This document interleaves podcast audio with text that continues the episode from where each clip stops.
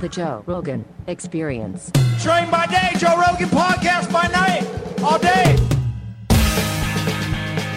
Comedy crime fighter. You don't hear it? Here, there we go. You good? Bam. Bam. Yeah, we're in it. We even have a cough button. Damn. It's like a real radio show. Damn. Professional, Joe. If you have to blow your nose or anything, press that red button. Not anymore, dog. What's happening? I don't brother? do any of that stuff anymore. Oh, that stuff. how long? you- How long has it been since you did that stuff? I did a year and eight months almost. oh, so you go back, you go forward. no, no, bit. no, dude. I, I'm I'm clean as That's a whistle, it. dude. Done. Nothing. How many times you quit in the past? Well, I went five years with uh, sober, and then I went ten years just running and gunning, and now I'm back to uh, a year and eight months, man. Ten years of running and gunning. Yeah. Wow. Yeah, It's a hard white life. knuckling it, dude. White knuckling it. Literally. survive in advance. That's what I was doing. Yeah. Thanks for having me, bro. I love you. My pl- I love you too. Yeah, man. Good to be here. What the fuck's going on? Just uh, you know, Are we ready to go to war with China? manifesting, bro. You Yeah. see what's going on? Are Happy we- World War Three Day, everybody. Nancy Pelosi's in China. They're rolling tanks around. Have Yeah. you seen this? I Yeah. heard they threatened. They're not a not a direct threat, but they said if anything happens with those jets, you might fire back. Keep your jets out of our area. They said something like that. That it, our jets? Yeah, there was some. I'll look it up. To, but Mm. like, that, but then they were saying this is not a direct threat. We're not taking this as a direct threat. This is not a threat. And I was like, oh, there's a lot of threats being said a lot. Her and those eighty-year-old sloppy tits of hers are gonna get us in trouble. Like, I Why mean, is she there? I don't. Well, there's a whole bunch to that. Like, has to do something with some processing chips that she has some like illegal, like this. insider trading on or something like that. Look at this. In a banned tweet, a top state media commentator reportedly said that China could forcibly dispel Pelosi's plane and shoot it down if it flies to Taiwan.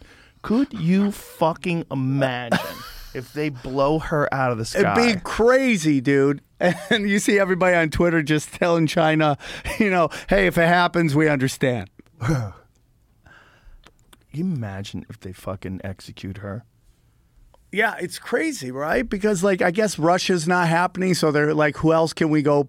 Russia Poke is happening though. But I mean, like in terms of like, I don't know, man. It just seems like the Ukraine is like just a, a complete failed state. Well, Russia is ramping up, and the the real fear is that um, what's going on right now is all happening while the roads are moist. Uh, that you can only travel on the road; you can't drive on the ground in Ukraine. So, like, they're very limited. So their tactics are very limited because when they move the tanks in, the Ukrainians are shooting at them from the side of the road. But once the winter comes, you could drive anywhere. Oh man, Yeah. So you- that, winter is coming. Literally. Yeah. Literally winter's coming. So we're we're headed towards September, right? We're in August now. Next month is September, and then once it gets cold in Ukraine, I don't know when it gets cold in Ukraine exactly, but once it gets cold, that ground gets hard. Once that ground gets hard, they can roll tanks anywhere. They can't j- go off the side of the road. They get bogged down now. You think World War Three's coming? I'm very scared. I am too. I, I don't trust that anyone is got has got a really good plan to prevent it. You know, it just doesn't it doesn't seem like anybody expected Russia to do what they did in Ukraine. And then once once it happens, like it's still happening. So it's like how do we get out of that? How does how does uh, Ukraine survive it? How does the rest of the world handle it? Or what happens if Russia takes over Ukraine and then wants to push further? Scary shit, dude. It is scary shit. Because it's like a hot war in. I mean, it's not technically Europe.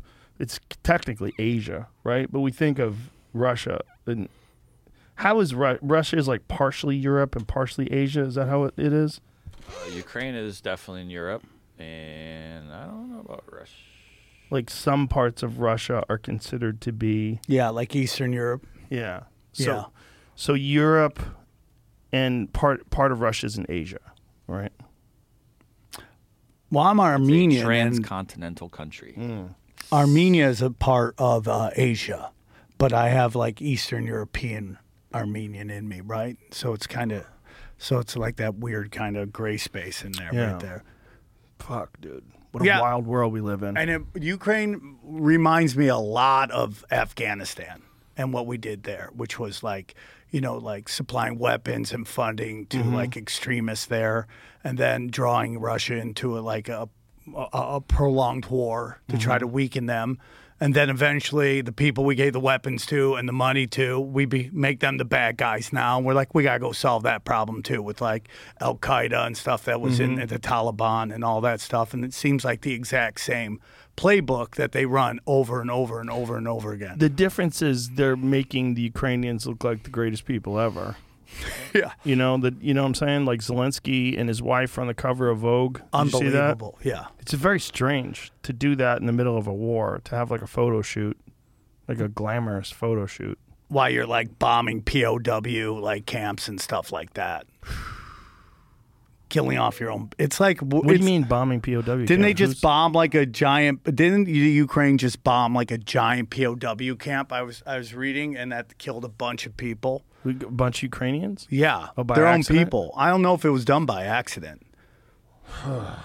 and you see that a lot. So well, basically, they blacked out the Ukraine. It was very hard to get anything out of the Ukraine. Explosion kills Ukrainian POWs held by Russian backed forces. Moscow and Kiev accuse each other of targeting Ukrainian prisoners held in Russian controlled territory. So there's it's not clear who did it. Yeah, which side? You imagine being a fucking prisoner in Russia, like this Brittney Griner situation. Imagine being a fucking prisoner in Russia. And you're like you are basically caught in a a war. Like Yeah, you you're- a pawn in the war. You're a pawn. Yeah, yeah. It's I, crazy. I, I feel for any of those people. I feel really bad for her. I feel really bad for Julian Assange. I feel really bad for anybody in America that's in in in a prison for drugs, in particular marijuana. Yeah. No, it's ridiculous. And how about uh, Edward Snowden? Like he's still stuck in Russia, and now Russia is like technically our enemy. You know, he goes over to Russia to escape the grips of the United States criminal justice system because he reveals that the NSA has been spying on every fucking American. Yeah. Yeah. There's no good guys. Yeah, are, who are the good guys? And like most of us don't even want to fight with you. Uh, everybody just wants to raise their family, you know, laugh at a good fart joke, drink a little beer, have a little fun, get laid once in a while, and it's like these power elites that all get us all to fight with each other. no, it's it's crazy. It is crazy. It's crazy. And like 99 like like the, the spectrum of life, 5%, 5% on the, each end are the crazy people and everybody in the middle just wants to be like I used to do uh, I used to do um uh, I- I used to go entertain the troops, and we went to Afghanistan, and you met the locals. They were the nicest people. Mm-hmm. You know, I, I would do tours in, in China. I, I, I would do stand up in China. Nicest people. Like everybody is so more alike than we are different. Yeah. But we highlight these little things that gets everybody to fight with each other. Well, it's other people that you know they orchestrate it. It's not the people that are just regular folks living their life. It's the elites. It's the people that are in charge of government, the people that are in charge of military, the people that are in charge of massive corporations that seek to consolidate power and control resources and you know regular people most people just want to live their life and and you know raise their family and have fun with their friends and do their job Get laid it's once a, in a while. Such a small percentage of people that are cunts that are trying to like start wars and cause trouble, and it's such a small percentage of people. And the thing they're most terrified of is everyone being united. If there was like a way where everyone can communicate very easily with everyone else, you know, there's language barriers and cultural barriers, but if those dissolve because of the internet and because of uh, software that lets people translate languages quickly, yeah. that that's going to help. And it's just people are going to realize after a while that there, we have way more in common than we do apart. That's that's easy to hide when there's language barriers and cultural barriers and and distance barriers, but and the control of information. Like if you're Yeah. getting pumped certain things and that's all Right. you're hearing all the time, that's all you're going to believe. But thanks to the internet, now we realize that there's like a whole other side of the story that we were never told. And if you take a look at religions, man, you look at like Christianity, Islam, Judaism, they're all almost saying this exact same thing. It's like almost where they power rank Jesus, right? It's like mm-hmm. where where what the fight's over, right? Is he the top guy? Is he like ranked fifth? Where is he is just a regular dude? Yeah, right. What is he? Is he just a prophet? He's a mystic man, wizard dude. Who or knows? was he the son of God? Or was he the son of God? And What do you think? Do you think there was really a Jesus? listen, man, uh, it's very weird to be a guy who used to like do blow and raw dog strippers and be like, I love Jesus, but you know, I'm really cool with the guy. like, I'm really, it's a really weird thing to say. Like you sometimes like. You pump the brakes a little bit, but man, a big journey for me has been this spiritual thing that I've been on, and like I think Jesus was just like a star seed, and I don't know like What do you mean by that? like okay, man, I think that like go. Should I smoke weed before you talk? Go for it, dude. Please light it up, bro. I feel like we're gonna get deep into the conspiracy hole. I, I well, I was talking to young Jamie about that. He's very much into it. I Oh, was, G- I young was Jamie impressed. is uh, a connoisseur of the conspiracies. Gets it, dude. Gets it. He does. But he gets it. I think that the universe sends people down to help send humanity and to help direct people in humanity in certain way in directions. And I think that's what he was. And whether he was born at this time or born way back, you know, when they had that one movie that was like the story of Jesus is told 28 different times and eight, 20 different.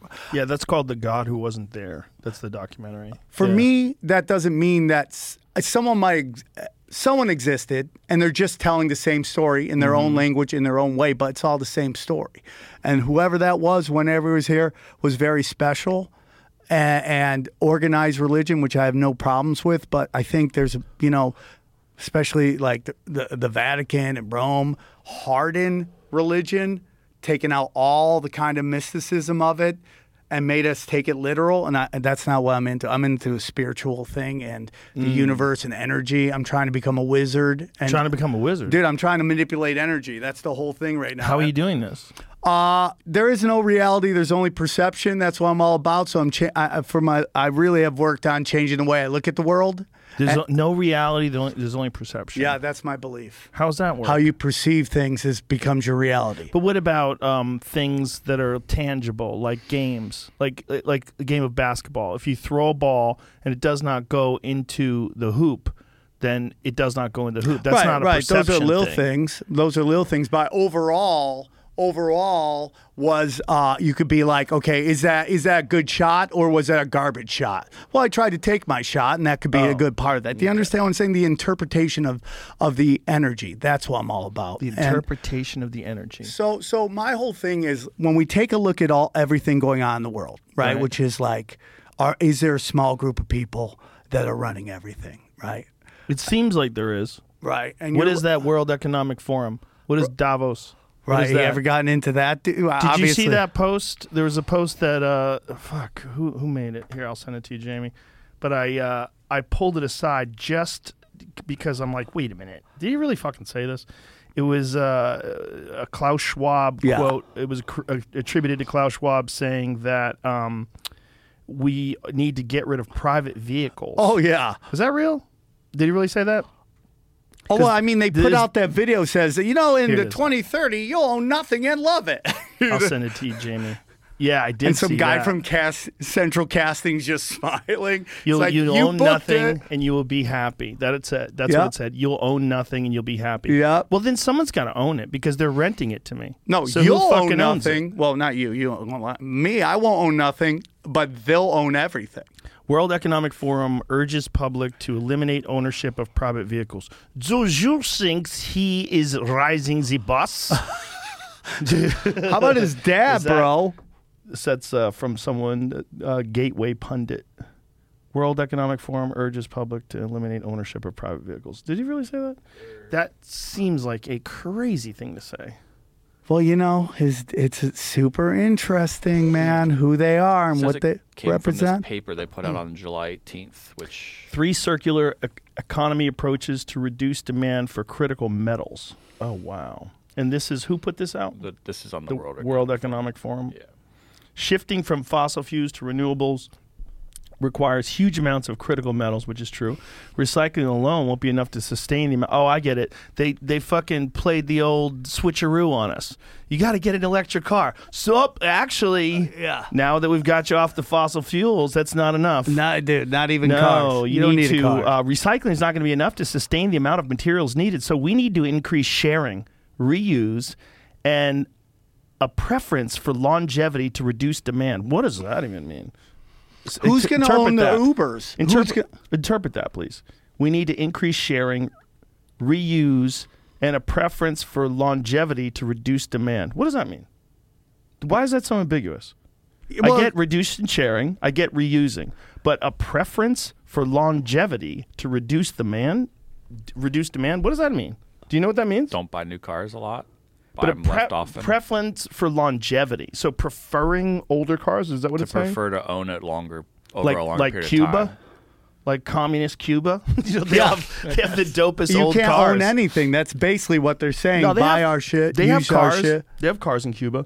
They have dope old cars. Which I love old cars. Oh my God! Have you ever seen like those photographs of because what they've done is they've maintained them and taken care of them and like re you know like refixed them and refinished them. Yeah. And they're, they're fucking amazing. Yeah, they, they have like nice. 1950s dope ass cars. See if you can find like I know there's articles that have been written on the cars of Cuba. Poverty makes you find ways to thrive, right? You have to figure out a way to play the game and win the game with limited resources, and that would be taking a, a an old car and learning how to make it look amazing. That is kind of the game, right? Yeah, for sure. That I mean, that's always been like a prideful thing for people. If you, you can afford a car and you you know fix it up, like look at that cars in Cuba photo gallery where the green cars in the center, the top li- top uh yeah right there. Look at One more over. That's no, you missed gorgeous it. car. Right there, yeah. Look at that. Look at those cars, man.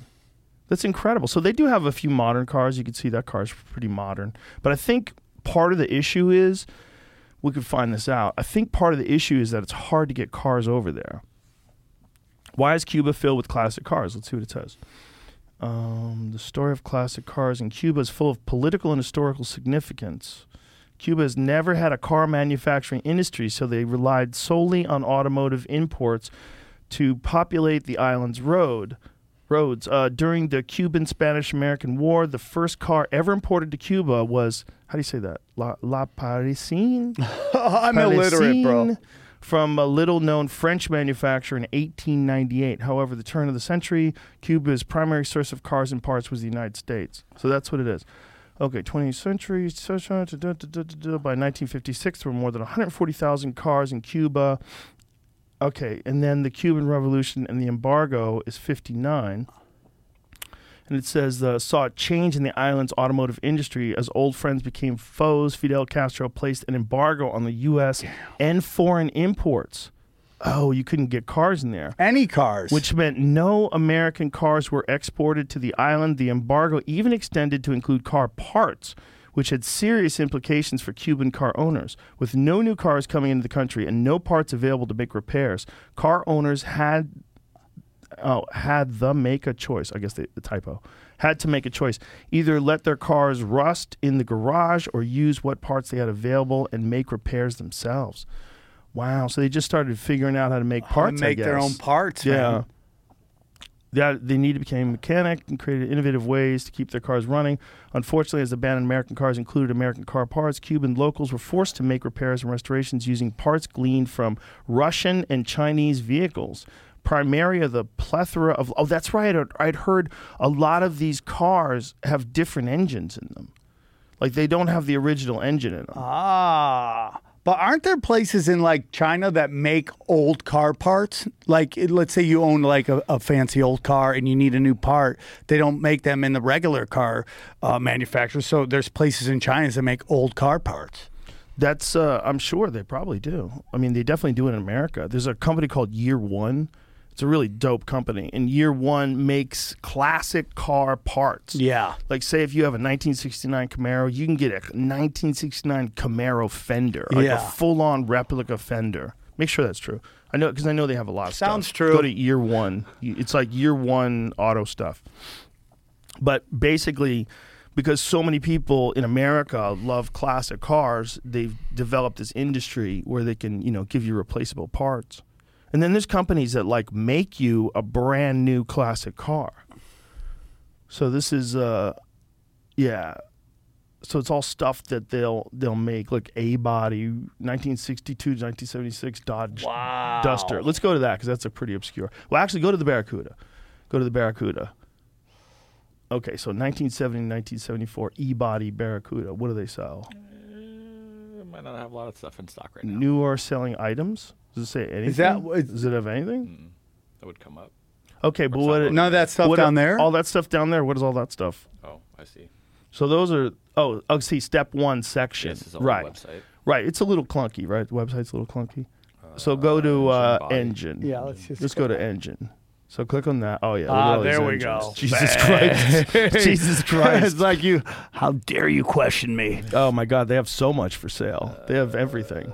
Look at all this shit. It's a lot. Yeah, alternators and 500 wedge crate engine. Oh, go back, please. Uh, 500 wedge crate engine, 505 horsepower. They have. Uh, oh, look at all these different engine mounts. They oh, they have all kinds of shit. They have different blocks. Yeah, Yeah, this you can is build like your own like classic new car, basically. basically a classic new car.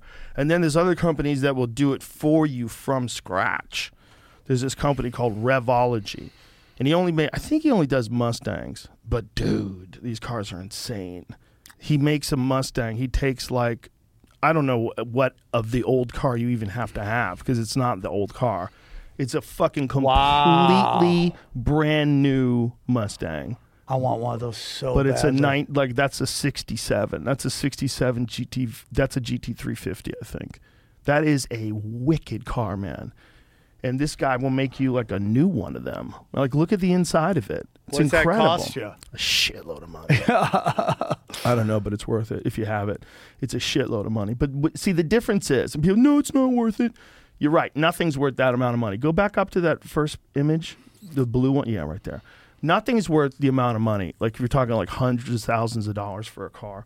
But that thing is a fucking rolling work of art and it might be one of the only reasons why you would want to have that kind of money Yeah, eh, exactly. And look if, at that thing man if you can afford it, I Bro, mean, bro, look at that thing. that's art right there. that is art. And maybe some people don't get it.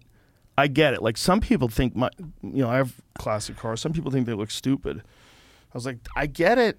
I get it. I get it. They're loud and they're fucking noisy and they're bumpy and they, yeah, they don't handle as good. But there's a difference in what's going on. You're looking at it like a Yugo.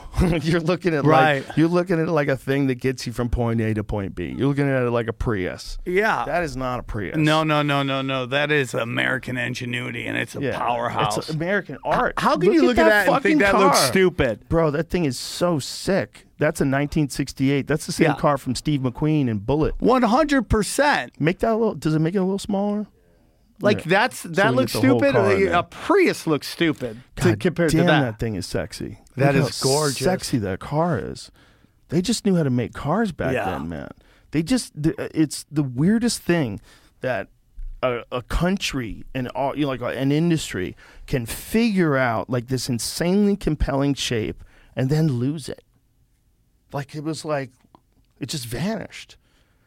Like what they had versus what it became. Yeah, Those things became gross. yeah. You look at Mustangs from like the 80s. Yeah, dude. Like yuck. I used to drive one of those. I was in a high speed car chase with a uh, uh, with a tow truck driver and a police helicopter driving one of those uh, like the the 80s 90s Mustang that Yeah. Pablo Francisco gave me in a card game that he won and Rita Piazza was like I fucking the hate fuck this up. car and I Really? needed a car and she gave it to That's me. amazing. And like I, I was at a Laker game, and me and my buddy Scott Ross, who has a who owns uh, you know Tenth Planet in uh, Ventura.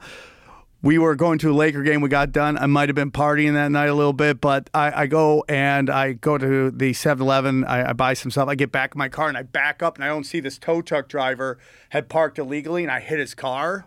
And I was like, what should I do? And a voice inside my head says, go. And I'm like, boom. And I just go, right? So we're just driving. And uh, I'm just driving. Suddenly I hear, "Uh, uh." I look back, this tow truck driver is chasing me. And we're just, and then all of a sudden we get into like this Robert De Niro Ronin like car chase scene through West Hollywood, all through West Hollywood. And we get on Santa Monica, and this car was like a beat up car. It was like a, a, junk. So he, he, this guy's so crazy. This car tow, tow truck driver, he drives up on the sidewalk and blocks all of the traffic from going, and I had nowhere to go. So I was like, "Fuck it, bro!" I back it up and I shoot the, the the intersection. I jump the intersection, boom, and I take off. And the way I got away was I valet parked my car at the Standard Hotel. And let him take me. And Maz Jobrani took me, and we went down and did our weekend at La Jolla. It's a true story, dude. I You just valley parked your car. like, not mine. yeah, yeah, take it, dude. And I, I, I got out of there, dude. What year was this? This had to be early 2000s. And I didn't have a car, and he gave me a car. Could you imagine what it was like if you got arrested in the 60s and there was no computers? Like, how did they know? You could get away with a lot more shit I can then. imagine if you like you're a bank robber and you're fleeing the state. Yeah, for then- sure. How the fuck would they know if you got like two, three states away?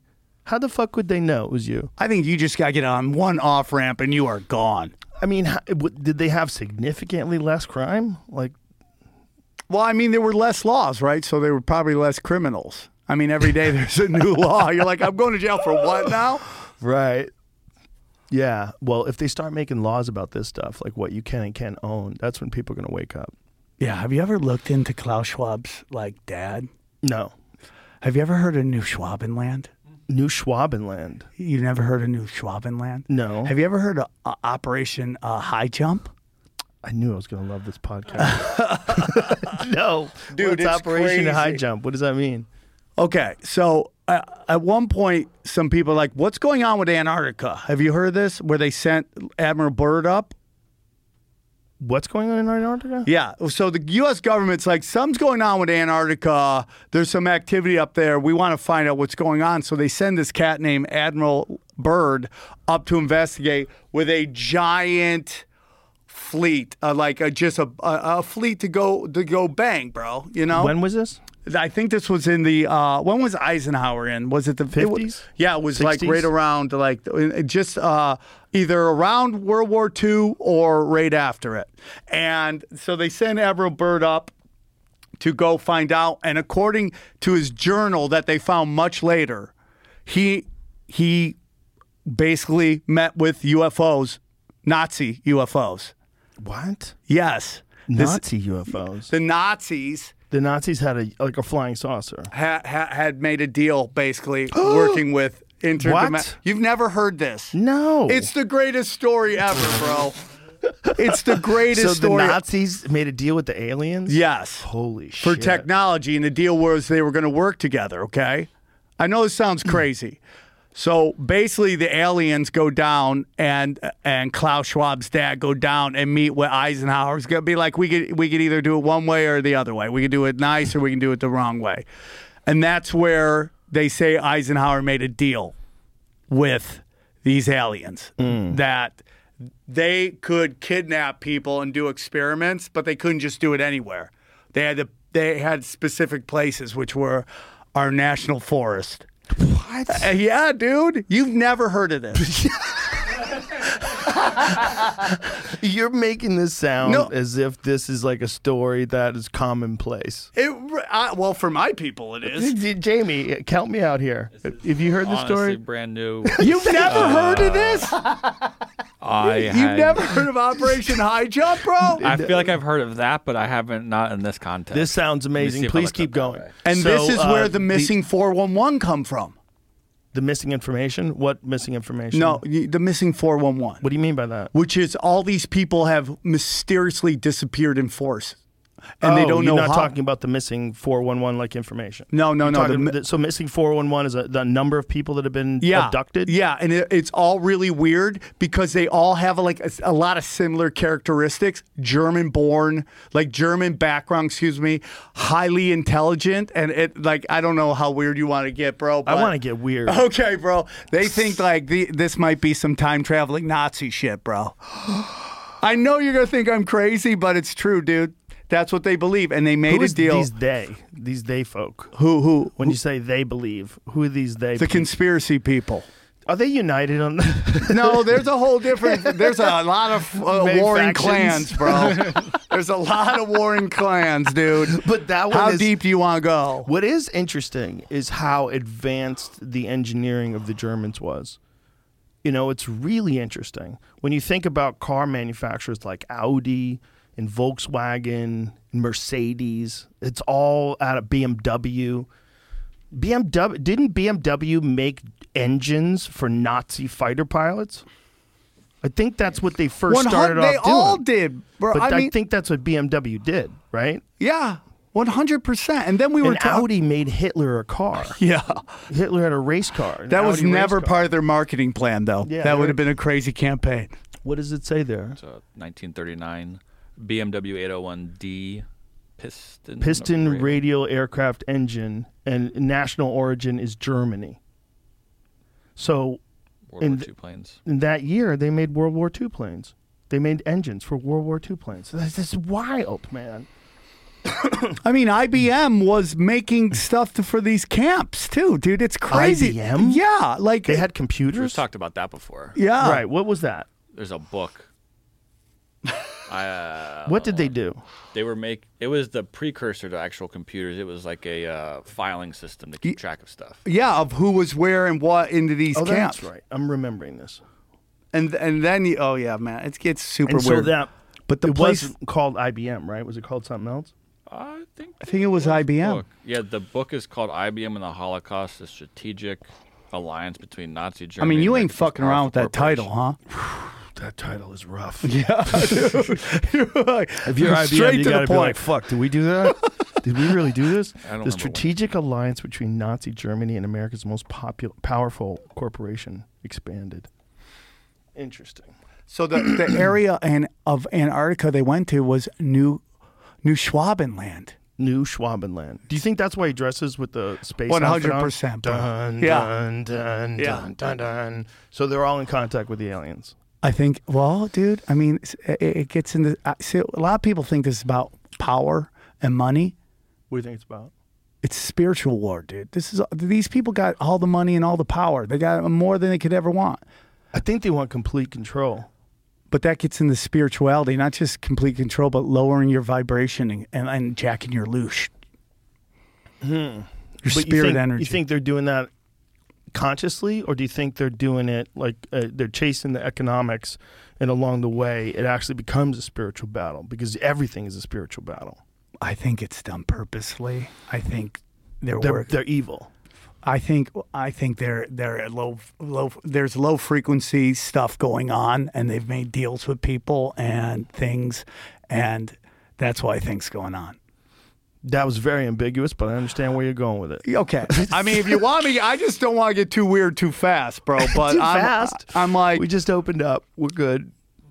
I uh, I 100% believe this is spiritual war and that these people are working with dark entities and that's what this is all about. Let's imagine this: if there was like uh, an alien race that came here from another planet and gave just a random group of people uh, technology, Yeah. gave them an understanding of things and how to do things. How much of a record do you think they would keep of that?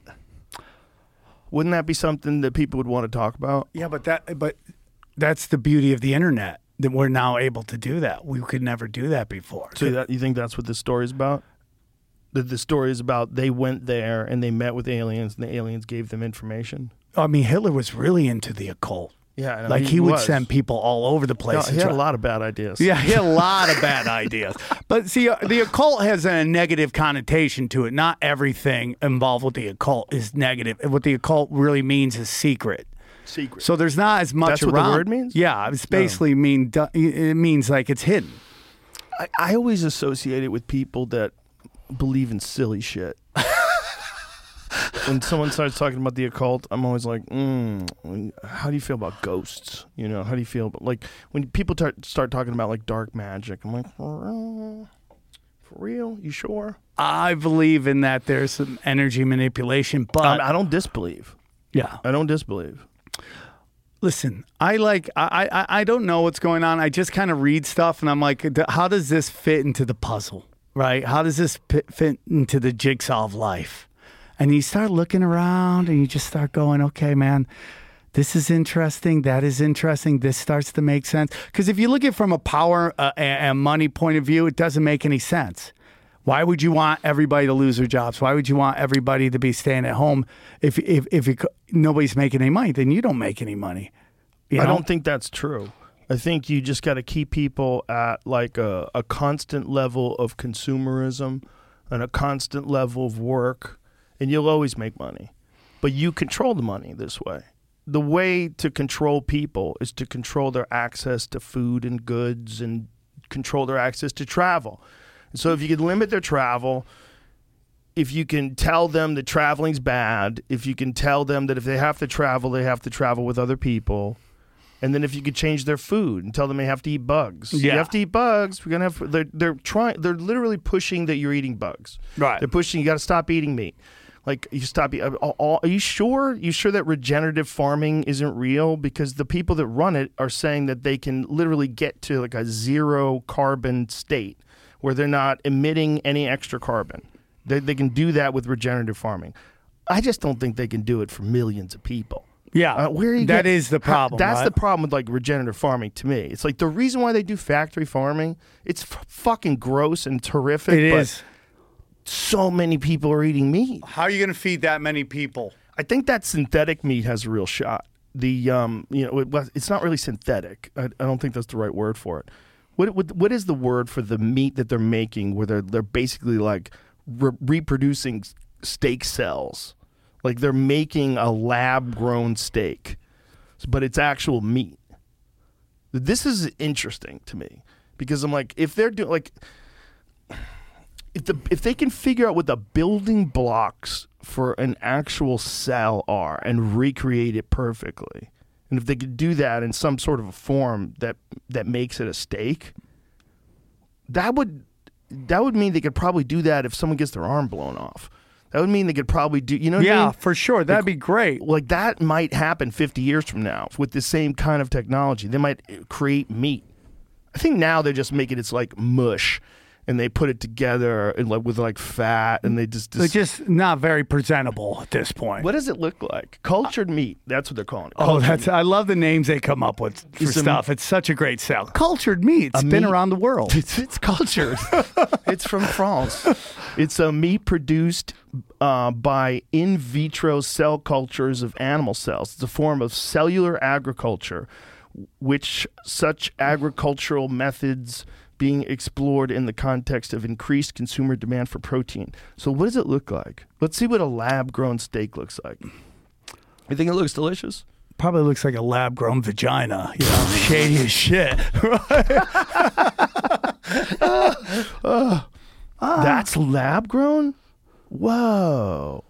Oh, you know what that is? That's tiger steak. That's um, what that is is la- lab grown tiger steak. So they've reproduced other animals' tissue. That looks like a fucking real steak, man. That does. That's lab grown steak? Is that really lab grown? do you think there's not enough food though, Joe? Is that? Do you think that's an issue right now that there's not enough? Um, I have not done any accounting on how much food there is. Have you? Well, you know, we hear a lot of stories about you know where we subsidize farmers not to grow, and it's just like if if if, if well, it's you know an why issue, they do that though? Why? They started doing that because in uh, World War, I think it was World War II, and the reason why they started doing it is because they wanted to make sure they were never caught without grain and caught without food, because there was. You know, one of the scariest things about war, uh, particularly in, in those days, was famine.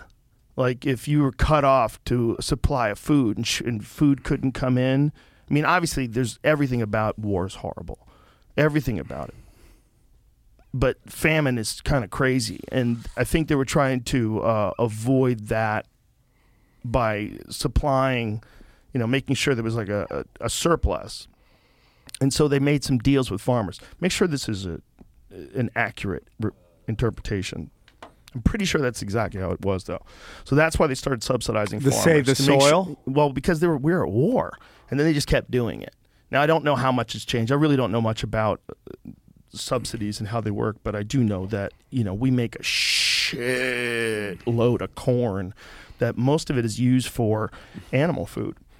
The U.S. government created farm subsidies during the Great Depression to offset the surplus of crops and low prices of both crops and livestock. Okay. Though the Great Depression ended nearly a century ago, subsidized farming persists. Today, farmers make up less than 1% of the U.S. population. Hmm. So, what, what was the food subsidies that took place during World War II? Was that World War One? Yeah. That, so, that was that when the Great Depression was, in, was? was in between them. Okay, so maybe that's what I'm fucked. That's what I fucked up. The the year of it. So that's essentially Yeah. they had to do it because we needed food. We needed to make sure you didn't fucking starve. And people back then, people had to like get together and work to help. Like they would they would make things for the war effort. Like you're supposed to donate tires, and people would like donate like um, pots and pans and metals and shit, and they would melt them down and make bullets out of them. Like it was, it was Yeah. a crazy united time in a way that I don't think we really understand today. It was a crazy time. Everybody came together, and I just wonder if we could ever do that now, today. I, I, I feel like people are starting to wake up Maybe, and coming together a little bit more. but the point is that's the subsidy of. That's where it started. It started for a good reason. It started because they they were really trying to feed people, and they were in the middle of a war. Right. But but for me, it's and it's also that they they they said that it was also about controlling the price of of Yeah. of product, right? So they, for sure, definitely too. to keep because if you Keep flood the market, right, it's just everyone's buying it for pennies on the dollar if they if they can get it everywhere, which is fine. I'm totally great, but I'm very nervous about what's happening with these farmers right now. Yeah, it is strange, right? I mean, it's mean, strange what they're doing um, in. Uh, is it the Netherlands? N- Where they're having- Netherlands, Canada, the, where in, in the Netherlands where they're having these um, they're blocking streets and lighting things on fire because they're proposing these uh, new things to farmers that's basically going to put farmers out of business in terms of like how much methane they can You can produce, produce. right? Which is how many cows they can own. yeah basically yeah um, I think there is some feed that you can use that reduces the amount of methane a cow uh, produces but I mean how are they doing that And do we a- really think it's cows farting? That's the problem, Well, right? it's, it is a problem really is a problem but is it anything like what's going on in these giant cities that we live in? Well, you would think it wouldn't be until you realize how big some of these farms are and how many cows they have. And that's how they feed millions and millions and millions of people. Most people are removed from the fucking Yeah. horrific reality of meat farming and dairy farming. But the, the the reality is like those there's a lot of those fucking animals. There's a lot of them and they're all farting and it's really burping. Burping's the real problem. Oh, really? Yeah, yeah, burping is the big problem more than farting you know, but the people that are the the fans of regenerative agriculture, I'd love for them to sit down with someone who is like an economic realist who could tell us, like, can you do this everywhere? Can you have animals just run free and shit, and then you have the chickens around, and then you have the pigs run, and they do everything they want to do, and the, the whole soil stays healthy right. from the manure and the way they eat it and everything, the way they eat the uh, the the greens or are you bullshitting me? Like, is the only way to make McDonald's burgers for a billion people is the only the only way to s- stuff these animals into these fucking cages and do that horrific shit Yes. that we see in those videos? Yes. That's the question. It is it is a hard question too Right. because there are so many people. So this is where I get excited about lab grown meat. I think they can the best possible solution is those two things. Regenerative agriculture where the only, but but you only can produce a certain amount. Because realistically, It, it seems like you would not be able to produce as much. You wouldn't have as much land. I mean, it's if you're just gonna have cows everywhere, are we gonna just have cows everywhere? It's like India. imagine? It's like fucking up traffic. Can you imagine if like th- we realized like we have two choices? We, we have factory farming Yeah. or cows Just everywhere. roaming, dude. It's the only way we can keep up with all the steakhouses and all the Five Guys burgers. We just have fucking cows everywhere. Can't touch him on the street. That's gonna feed a family. Let him enjoy his life, right? Dude, that that might be the solution. Then Just roaming. So it's one of those two things. It's either factory grown meat, lab grown meat, cultured meat, or uh, regenerative agriculture. What is the new one that they're putting out? Near meat or almost meat or something meat? I And think didn't it have like a, McDonald's just bailed on their Beyond Burger thing. yeah, that's it. Beyond Meat, right? And then it had like insane amount of, uh, seed oils. no, yeah, like uh, It's not good for you. Yeah, not good for you. You want to eat vegetarian. There's plenty of really healthy things you can eat. If you want to eat vegetarian, you should eat real vegetarian food, not some fake fucking meat thing. If you want to be a vegetarian, eat Indian food. It's delicious. There was a place. Uh, I mean, there's a lot of delicious vegetarian food, but there's a place near my house in uh, back in L.A. and it was this uh, total Indian joint. Like everybody spoke Hindi. Is that it is yeah, Hindi? I'm cool Is with that how you say it? Um, they spoke um, in their native language, and everything was in you know their native language, and it was all vegetarian. It was this crazy, authentic place. I love that restaurants do that too. Like you go into a certain ethnic Yeah. restaurant, you want to see those people working there. Yeah. If it's a bunch of hipsters, you're like, oh, this is gonna suck, right? But you go in there and it's authentic, bro. You're good to go. It was literally like you were transported to a small, you know, small shop in India. That's what it's like, and the food's legit. So my, that's my point. It's like eat real food. Don't be eating that nonsense. Well, you know, I mean, Unless like, you like it, I don't give a fuck. yeah, man. I mean, like, I- I've lost some weight. I'm not gonna lie. I'm happy fat, but I'm also happy in shape too. So it's like How'd you lose weight? I did intermediate fasting Intermediate or whatever it's called. What's it called? intermittent. Yeah, that too. Yeah. Yeah, I've done that. Yeah, I, I lo- did that. 48. I'm good for 48. I- 72, I'm ready to go on a killing spree. You do 48 hour fasts? Yeah. Oh, wow. That's a long time. yeah. I Two was doing days. 22s mostly, but then I got it to 48. And Mm-hmm. I liked it, man. I was losing weight, but man, I was getting like, "Rrrr." I think we eat entirely too much food. I mean, it's pretty evident when you look at the, the population. And when I say we, I definitely include me. I eat too much food. I like it. I'm a glutton. But if you look at the rest of the population, like most people don't eat like us. You know? well, they stretch us really thin. We're run, we're working more than we ever have, so sometimes we gotta stop and. The only thing open is that green, uh, that Yep. yellow arch, and you're like, "Oh man, I haven't ate that in a month." And then you eat it, your body's like, "Go fuck yourself!"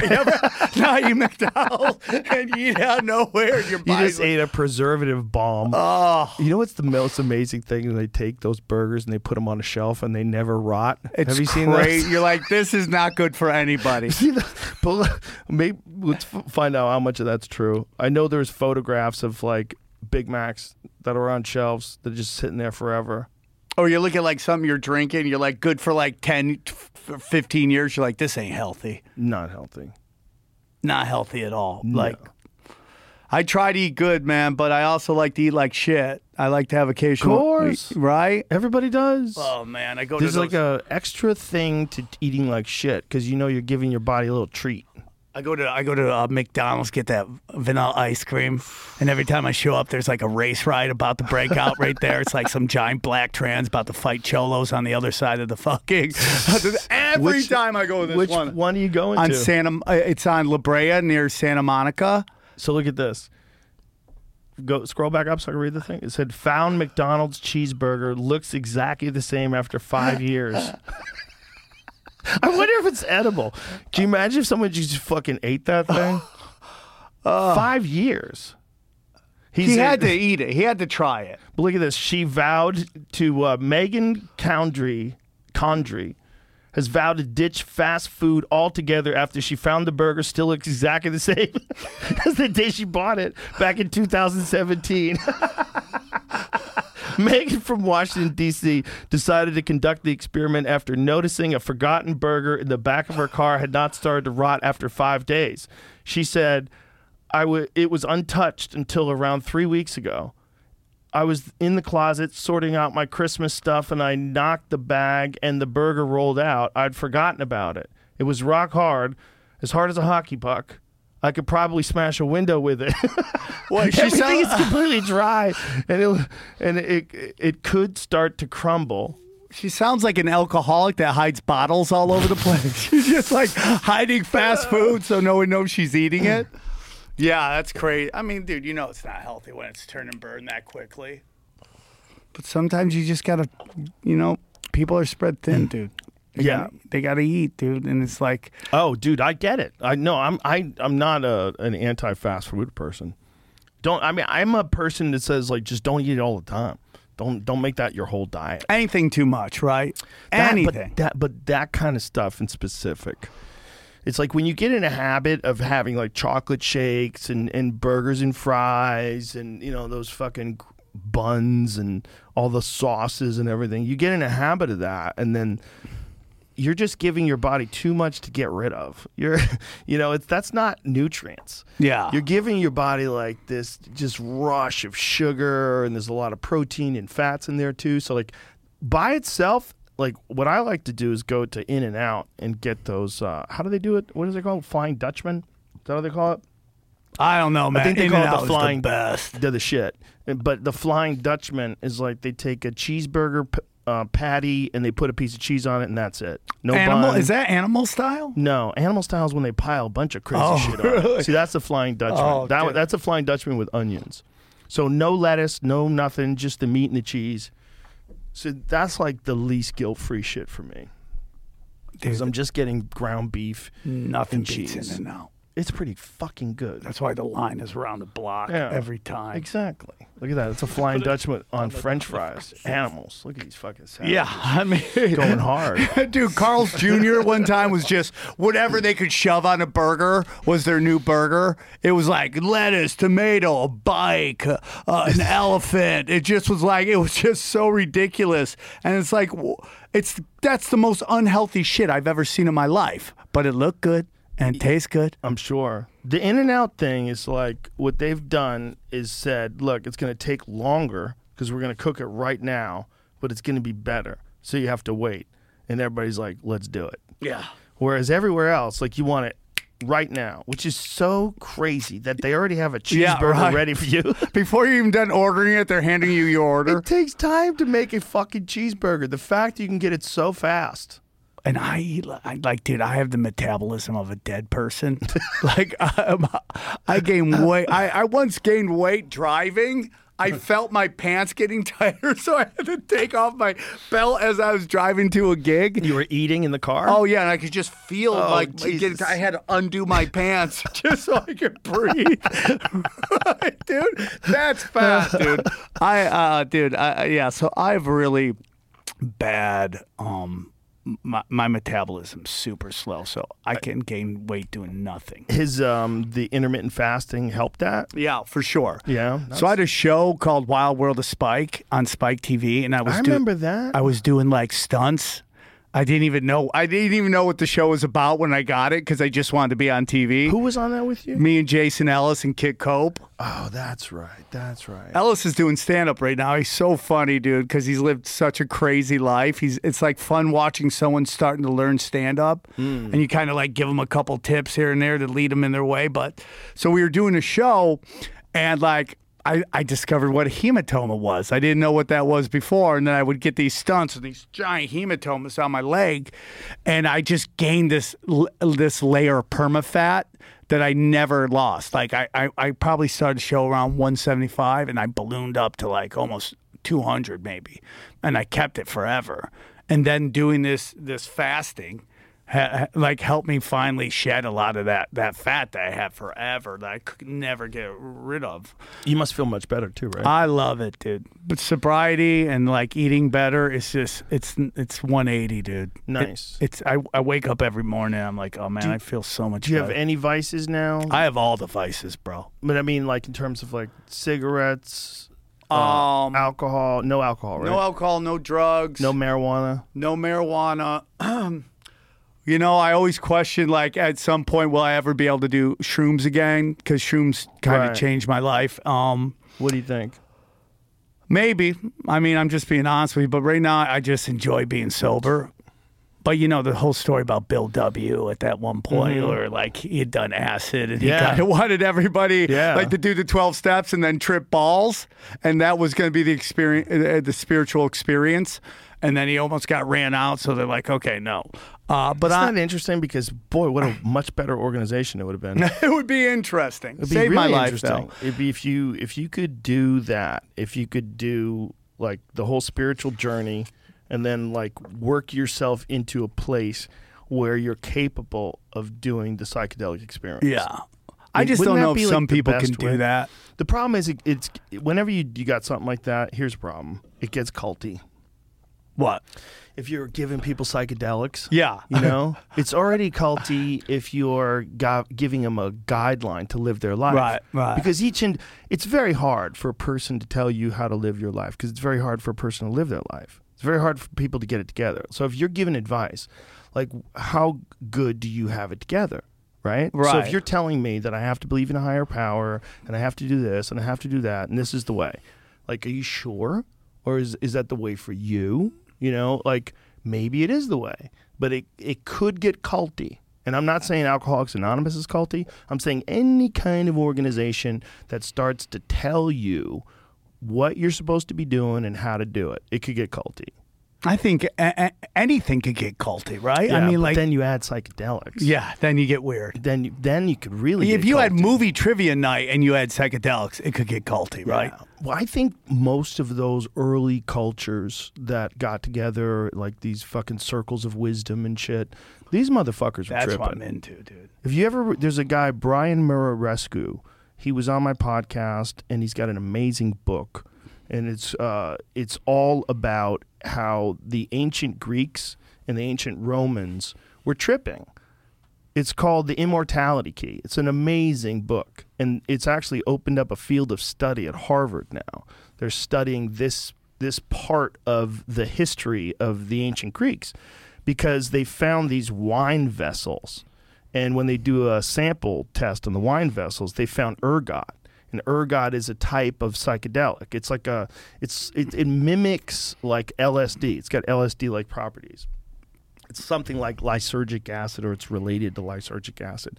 So they definitely had at least that in their stuff. And they found some other stuff too. I think they might have found psilocybin too, but that was what their wine was. Their wine wasn't just wine. It wasn't Yeah. just so this is one of the things that he w- went into depth about. Like when we think of wine, the wine that we have today, like you get a nice Cabernet, oh, delicious. Oh, I like it with a steak. Their wine had shit in it. They were pouring like fucking. They were pouring weed in there. They were in there. roofing each other. They were roofing each other. Psychedelic mushrooms and shit, and, and fucking ergot. You know, they think that ergot was responsible for the Salem witch trial, the witch trials. Oh, there's a whole bunch to get into that, like mm. schizophrenia. What is that? And like people hearing voices. Like, I mean, you read all these holy texts. Everybody heard voices back in the day, and like how we treat those people, it might not be the proper way. Not saying you know they're they're they're any kind of like uh, shaman or anything, but there might be some stuff to that. You know, I hear I've heard voices like when I did You ever heard shrooms. at- voices that had good advice? But yeah, but when you do Yes, shrooms, dude, that's yes, different. That's yeah. different. Like when you do shrooms, it's like you're taking on an entity. You know? That's interesting, man. I think uh, so. When you get into like what is alcohol, spirits, right? It's like there, the- the- there's something to that. The thing I was telling you though about the Salem witch trials, we could look this up, make sure it's true, but I'm pretty sure it is.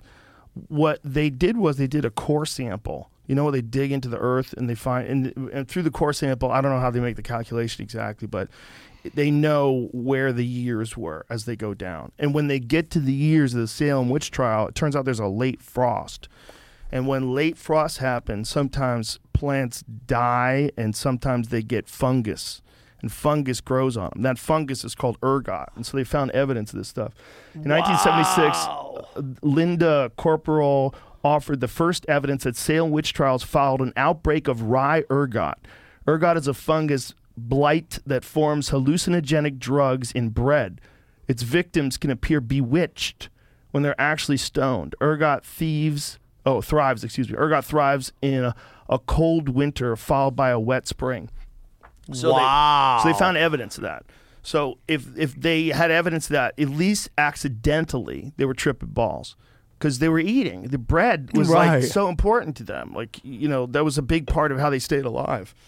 They're, they were probably all tripping their fucking balls off. Yeah, one hundred percent. What about the guy whose job it was to go around to determine whether somebody is a witch or not? Look at this. According to this theory, the abrupt end of the witch trials in May 1693 happened quite simply because Salem ran out of ergot contaminated grain. Wow. So the witch That is is over. No more witch. No more witches because we're not tripping balls anymore. Oh my God, I never knew that. Isn't that nuts? That is crazy. Yeah. Everybody's on shrooms. They're like, witch. Yeah, that you imagine you really would think you were bewitched. Like, why am I thinking like this? Why do I feel this way? Oh my God, I'm under a spell. And if you believed in spells, and fucking the 1600s, they believed in spells. One hundred percent. 100%. You know? That's crazy. How nuts. I did shrooms at the K Rock Acoustic Christmas about like Basically the same thing. yeah, and I I heard a voice, and it's the last time I ever worried about my life. Really? It was said you're exactly where you need to be. I heard it loud. Wow. And I never worried. And then I just went and watched Prophets of Rage just annihilate, bro. annihilate.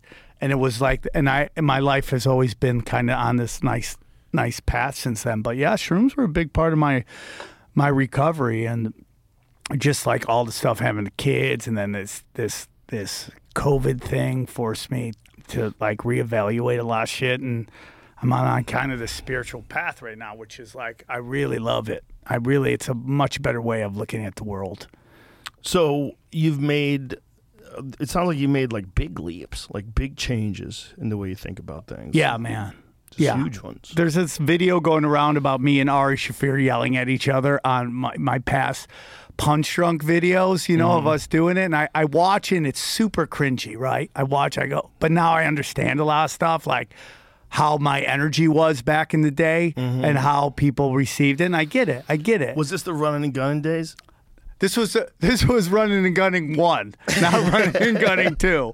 This was the earlier days when it was just like blow and stuff like that. And You let me tell you, tell you one thing about you. You always, even if you were on coke, you were always a cool guy to hang out with. thank you, Joe. It means a lot to me. You always were. But You- I- like I- you're not one of those guys who does coke and then becomes unmanageable.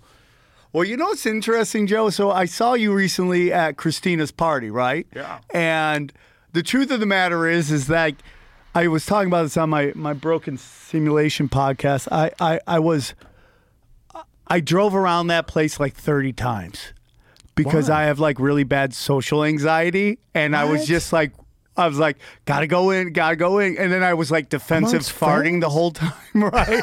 so just, just, just faring farting, turning, just blowing up my car. as I was Just nerve farts. yeah, nerve farts, really bad. And then I finally went in. and I was like, okay, I'm okay, but I have like really bad. Wow. So like that's a big part of like why I was doing drugs too, like to be able Got to it. like be calm into my, to be into my like skin and being able to talk to people and like.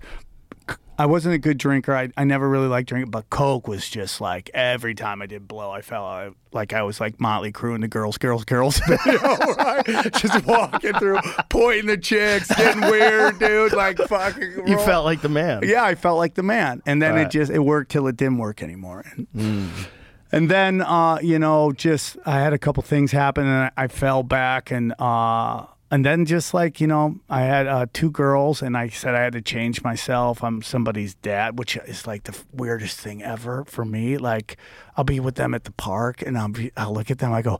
I'm this person's dad, dude. Like wild. Like it's like I I am their mo- I'm going to teach them their moral compass and all that stuff and like Yeah.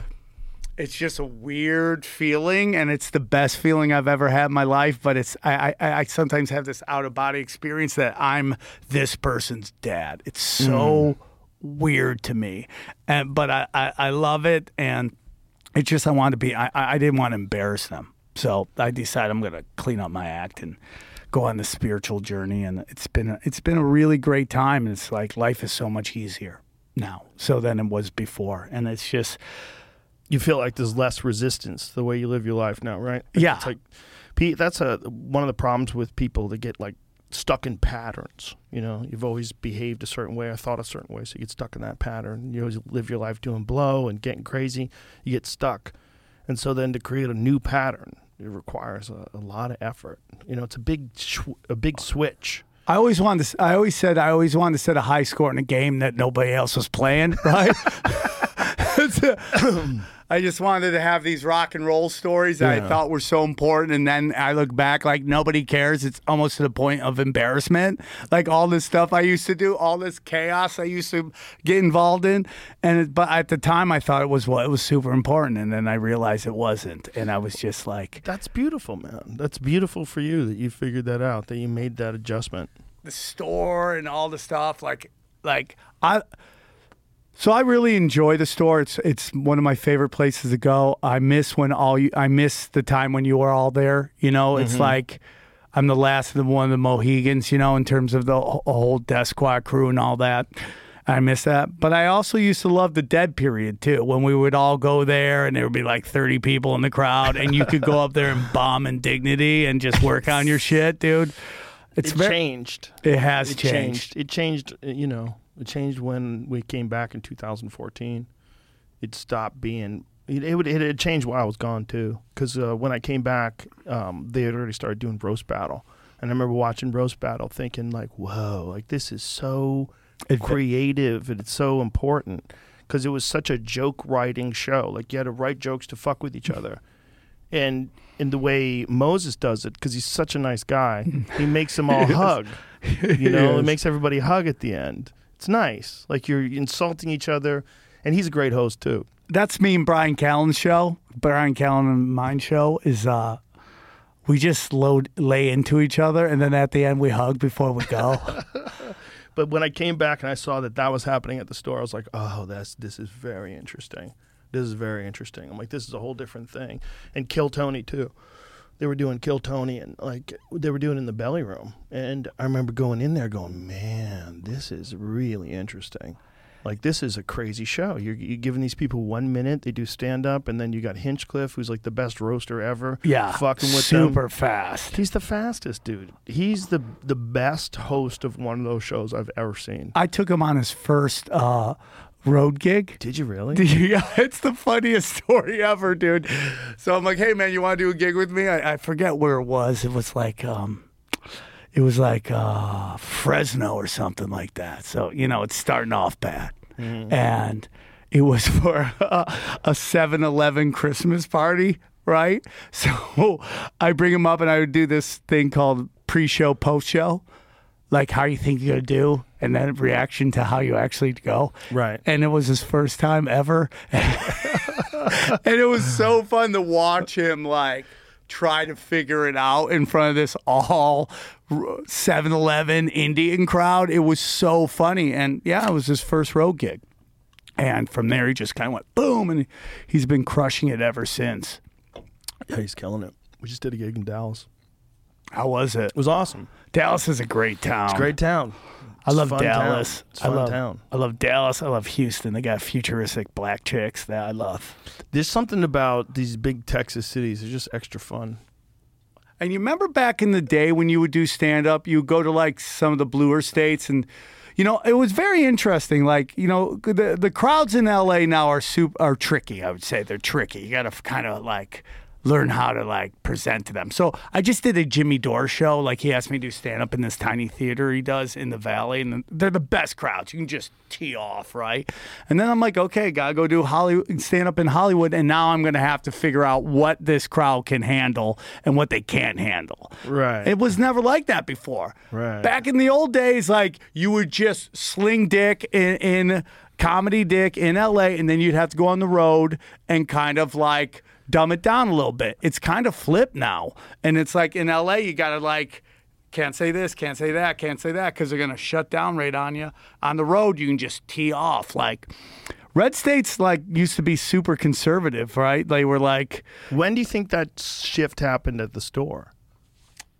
How long ago have you been feeling this way? Uh, since everybody started coming back from COVID. I, I, I So don't. like a it's, year, it's, two years? Yeah, it's like the, it's not the store. The store is great. It's it's crowds in L.A. Whether you're at the Improv or wherever, it's like they're Everywhere. Everywhere, they're way more sensitive. Like sarcasm is violence. You know. right. Well, you, you know they're not like that here at all. I know. That's why I like to do the road. Like this red, is, but yeah. the thing, this is not a red city. This is a blue city. This the whole, the whole thing is not like a red blue thing. It's a like people lost their fucking marbles versus people kind of went back to living their life and trying to just deal with the fact that it's a disease and hopefully you don't get it. And if you get it, get treatment. And you know, oh, it's not in, about in the California, science. it became a cult. It's not about science. Of it's, uh, uh, you know, when the conspiracy theorists have been saying the same thing now that they said at the beginning, it was, it's not about the science. It- and like mass, they tried to bring that back. They're like, we might bring it back. And Bay, uh, Long Beach, uh, Beverly Beverly Hills. Hills, and um, who else was it? Pasadena. We're like, nope, we're not taking, we're not doing mass. And they're like, yeah, you know what? The numbers aren't high enough. We're not gonna, we're not gonna bring back the mass. Like, no, dude. Everybody says the emperor's got no clothes on. That's what happened right there. Biden survived it. Can we end this? I mean, Jesus Christ. I got a crazy story for you. Pla- more crazier than the Nazis meeting with the aliens? No, it's right there though. Okay. You sure? Okay. So I, I I do have this podcast called Broken Simulation, and I was interviewing a friend of mine named Jeff Hilliard, and Jeff, it's it's going to drop this week, and he used to be a sober companion. What's that mean? Okay, that means like when people are newly sober, either like someone who loves them will send you in to like knock the, the pipe out of your hand or like just to make sure you don't use and abuse or do anything like so that. So someone who goes with you so you don't Yeah. fuck up. or or if you're newly sober and you just want somebody there in case you start getting like a little froggy, you know, that Right. they stop you from doing stuff. Got it.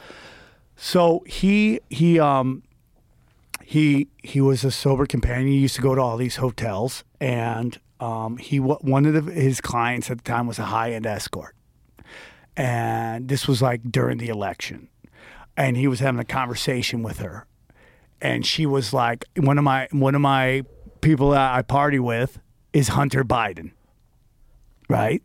And he told her before the election, this is what Jeff says on my show that they're going to get his dad in by the slimmest of margins, and then they're going to figure out a reason to get him out, and they're going to put in Camel Toe Harris, and that's who they're going to fuck.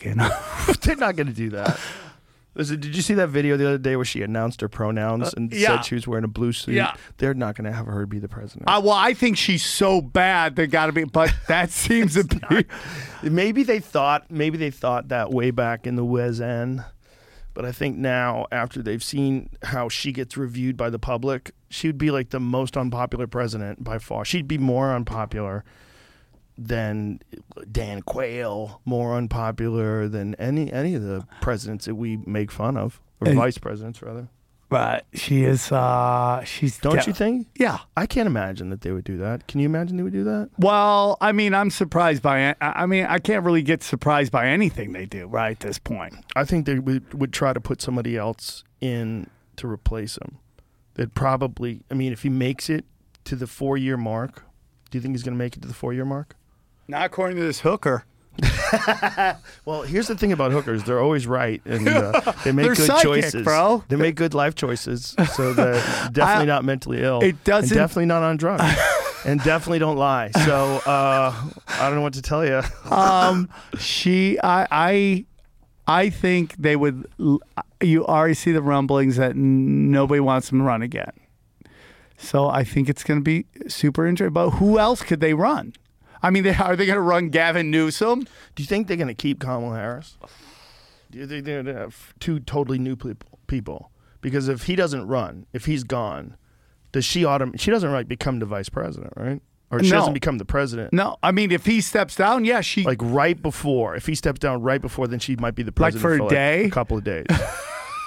what if she's in there for three days? She just starts passing. China's just going to grades? start launching at us. Yeah, man. So she, so she becomes a candidate again. It's not like you know they would definitely run her. And if he steps down in 2024, and and they have a real, you know, obviously there's going to be another election. somebody has to run with her, I mean, if he if he can't do it, she steps in, right? or maybe she gets a lucrative offer to do something else. From OnlyFans or something. No, from fucking from Klaus Schwab uh, wants you to work at the World Economic Forum. oh yeah, he's Describe penetrating the everybody. future of transportation. Who knows, man? He, who knows what all these pieces that are getting moved around are for? But you know, it's interesting to see them try to figure out who's going to run, and then seeing that Trump is probably going to run, and then they're trying to put Trump in jail. They're trying to figure out what what shit they can arrest him for, and indict him, indict him on.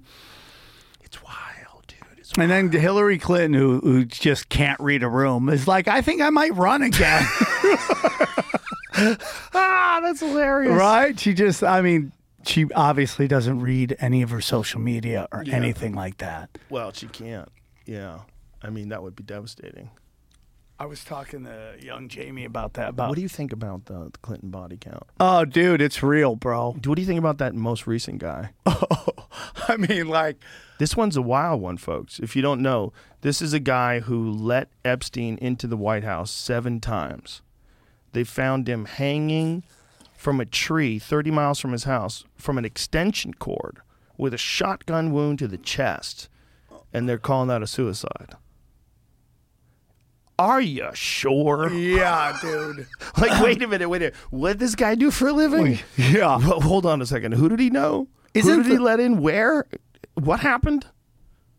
Isn't the most dangerous job in the world is a like a, a Clinton bodyguard? or Clinton business associate. Yeah, right. It's like it's like a, it's like ninety percent clipping or something like that. Oh. Who? But you, listen, we don't know whether or not the Clintons have killed people, but we do know for sure that people have assassinated their rivals. That's Yes. that's been a thing throughout history. Well, her dad, like, didn't he? Her dad at one point was in charge of like the Chicago mob. What? Yeah, Hillary well, you looked at, dad. Yeah, like when they took real? out Al Capone, he stepped in, Well, that would make sense. And you, right? And then you look at like, you want some real theater, dude? Is that real though? Let's find out if that's real before Let's we- look. we go any further because that sounds so bananas. Like he- she's um either way she's she's extremely fortunate that her rivals and people who know things Yeah, about her people who know something. themselves it's like what the fuck man one of the craziest ones i ever read about was a guy who shot himself in the head twice he was like an enron whistleblower and he pulled over to the side of the road and he shot himself in the head twice well, isn't that Gary Webb too, with, who came out about the whole crack epidemic? Uh, did he shoot himself in the Yeah, head twice twi- too Uh, I found an article that says this, but I, it says according to someone, and I don't know who this is. So, Sam okay. Tripoli. solid It says solid according to Larry. Nichols, and it says Larry Nichols was a former trusted advisor to Bill and Hillary, but I don't. It's just an article on a website. okay so it's, okay this is just an article on a website Yeah, it's a blog. It says Right. Brass Balls. I don't know what it is, but I, I found a link from a it's tweet. pretty to this. presentable. It's very presentable. It seems to prefer. I might have made this though, so it might not be true. So it said what it says. Hugh Rodham is Hillary Clinton's father. He's pictured above daughter. Hillary is sitting holding the doll. Okay, what does that mean? Nickel. Okay. After Al Capone, Hugh Rodham and Dan Rostenkowski took over and ran the Chicago mob, according to Larry Nichols. Well, who's this Larry Nichols That's what I said. It said, but it, Nichols is a former trusted advisor to Bill and Hillary Clinton.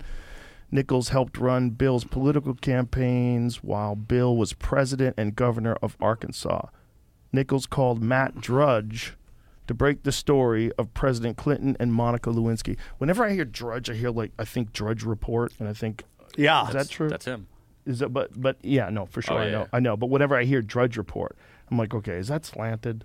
Uh, Like Drudge, Drudge Report is like a heavily right leaning website, right? Isn't it? I don't know. Is it still? I thought it's like one of those things where it might gone the other way. Might have went left. Yeah. No, But I could have sworn like they were very, yeah. they go. They went woke. like anti Trump. Are you sure? Drudge Report. Oh. Okay, so this is whether or not it's legit. Uh, no, it's the bias. B- media bias check. So it says mixed. Could be a little bit of both. But this is also back in the '90s. I don't know if it's changed since. Oh, but, you know. but th- look how it says this. So it's right of center. It's not extreme right. Right of center. In terms of the factual reporting, it's mixed. mixed. Mo- it's like in between mostly factual and low. so there, mi- it might be a little. So these media sources are slightly moderate, conservative, and biased. They often publish factual information that utilizes loaded words. Okay, so that's why. But you know, it's an, isn't it interesting? Like you're always uh, you're programmed to like when you see something's on one network or another. Oh, what is this bullshit? to dismiss Yeah, it, right? You see a Vox article. Oh, Yeah. yeah. this man. You know, it's like it's it's a natural inclination that people have to like resist people they think might be ideologically driven. Or that all, eh, or and that just means the information isn't real. Right, or it might be biased, or it might be funky. It's hard, you know. Like, you know, I know you're into the UFO thing, and the UFO thing is the, one of the ones. I got Jeremy Corbell coming on soon, and one of the it's the UFO thing is one of the ones that I keep going back and forth on. Like sometimes I think we are being visited by other other galaxies or other creatures from some other world, and other times I'm going, why would they tell us? Why would why would the Pentagon be telling us that these are crafts not made from this world? Why would they tell us? They wouldn't tell us. I don't think they would tell us jack shit. So if they are telling us, I think it's a smokescreen. I think anytime you see like a saucer or anything, I think that's man-made. Do you think they're from China or Russia or the United States? All of them. All of them. Yeah, I think if there are entities, they're interdimensional, and that they don't come here in a. You don't think they come here in a metal craft? No, I think they walk through some portals or something. And they're in your mind. I think that's what's happening when you're eating mushrooms. Yeah, I, I, think mean, you're contacting other things. Like the thing, the feeling that you have when you're in a high dose of a psychedelic, like a DMT type trip, the, the feeling that you have of going to another place is like unmistakable, right? It feels like you're in another place. That might be like a place that's a real place, but you can only access it chemically. Like our idea that you have to access things physically for it to be real. You know, like you have to open up a door to get in a room. That's true. But why do we think that way? We only think that way because that's how we move around the earth. But if you think about it, just experience itself, the kind of experience that you get on a high dose psychedelic, whatever the fuck that is, whatever is happening, it's an hallucination. Okay, whatever it is, it's real. I agree. Like while it's happening, that is real as fuck. There's nothing more real. It's not like you can end it anytime you want. You can't, you can't just stop it. You gotta Can't just hop off the ride. No, whatever the fuck that is is as real as anything you ever encounter in life. Maybe realer because you have no control. You have zero control, and it's one of the most terrifying things about it. Is people are scared. You're giving your consciousness up to the psychedelic. I feel like you're in another place when you're doing that, man. And if that is another place that can only be accessed chemically, maybe we should think about it that way. Don't think about it like like it's it's not really there because I'm still here. Yeah, but that's just like tissue and bone. And what about your mind? What about whatever the fuck it is that is you inside your head, your thoughts? They're not there. They're going to this fucking other dimension and they're seeing pharaohs floating in gold chariots. And- hundred and percent. And Buddhas and aliens and jokers and they're seeing all kinds of wild shit. Tin elves and shit. And they're, they're and everything is changing constantly around you and moving and war. And if you play music, it dances to the music. That's the wildest thing about some psychedelics, like particularly DMT. If you play those South American Icaros, those uh, those songs that they play when they when they do the ayahuasca ceremonies, when you do that, the fucking the psychedelic imagery dances to the music. Like it changes to the, and, and syncs up with the music. Have you done ayahuasca? No, I haven't done ayahuasca. I've only done DMT with with those uh, Icaros. I would love to do ayahuasca. I would too. Down the line, some point. I just got to make sure I do it with legit people. 'Cause It's, it's you know it's like one of those things, man. It should be fucking legal. And if it was legal, then you'd know who is legit and where to go and mm. what's good. Otherwise, you're. I think you that's know, why they don't want you to. That's why they don't want you to do it. They and it is weird. I don't think right? they know. I don't think they know. I don't think any of those people have experienced it. If they did, they wouldn't make it illegal. They would immediately want to change their tune. Because if you did it, if you did DMT and then you didn't think that that was the most profound thing that's ever happened to you in your life, other than like the birth of your children, you you didn't do enough. Yeah. that's the only thing that makes I any would sense to me. love if we could just like every politician once they win an election, they Yeah. have to have do shroom day or do Right. a psychedelic day Yeah. where they just have to hit it hard, heroic doses, and then go into office. They should have a series of, of ceremonies. They should probably have a series of them. They should probably do some some peyote. They should probably do some mushrooms. They should probably do some DMT. They should probably do a series of things.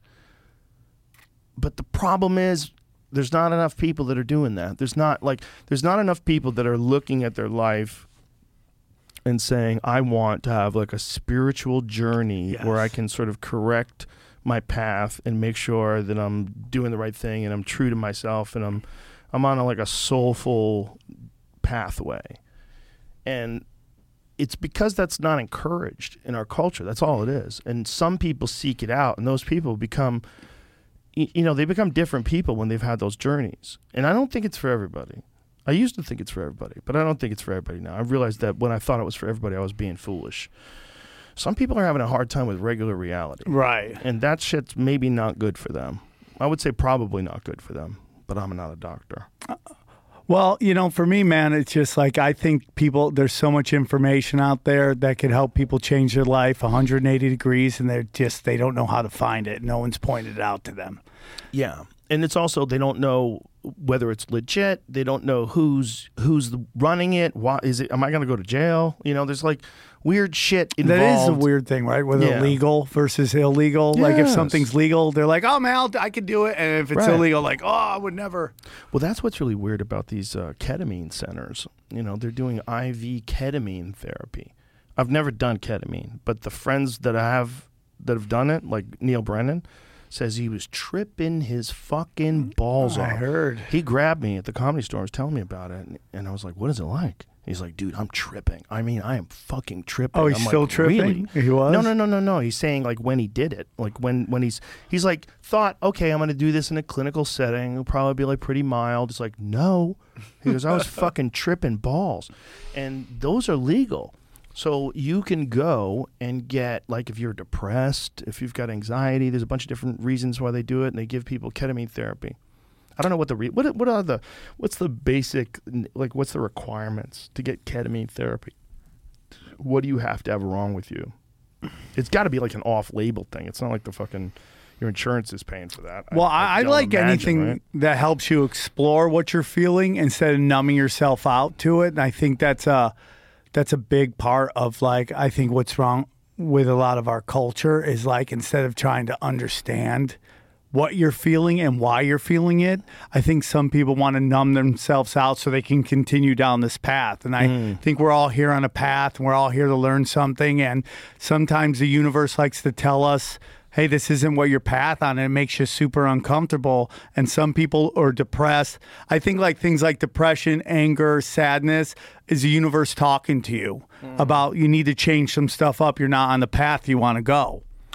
Patients with depression, anxiety, PTSD, end of life distress, chronic pain, drug and alcohol problems, and other conditions may be eligible for psychedelic assisted therapy with ketamine. You're in, bro. That's why I'm, I'm telling you, man. Enhance, enhance.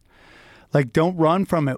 I- You know, I'm in a place right now where I think things happen for me, not to me. I used to be like, really think everything was happening to me. This is mm.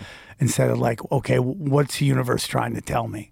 What am I learning from this? What is my role in where I am right now? Right. And that's like, that's a big power shift in how I see everything. And, and I think we live in a society that runs away from that stuff. Oh, I'm sad. I'm depressed. I'm all that. Okay, why? Why are you? Why are you going to take these medications? And I'm not saying all medication people got to do what they think's best for them. And there's a lot of great uh, positivity and all that stuff. But a lot of people don't want to ask themselves why do they feel this way and why are they going down that line and why they want to do. Maybe they maybe they're meant to do something else and they just got to get the, the the, you know the ability to make changes in their life. You got to make change to get change. That was my biggest problem. I was I, I I wanted change, but I wasn't doing anything to get those changes. Right. Well, I think so many people just get stuck, you know, living their life a certain way, you know, thinking about things a certain way. And what you're saying having the philosophy that things happen for you and live your life like things happen for you, like you're going to make better choices.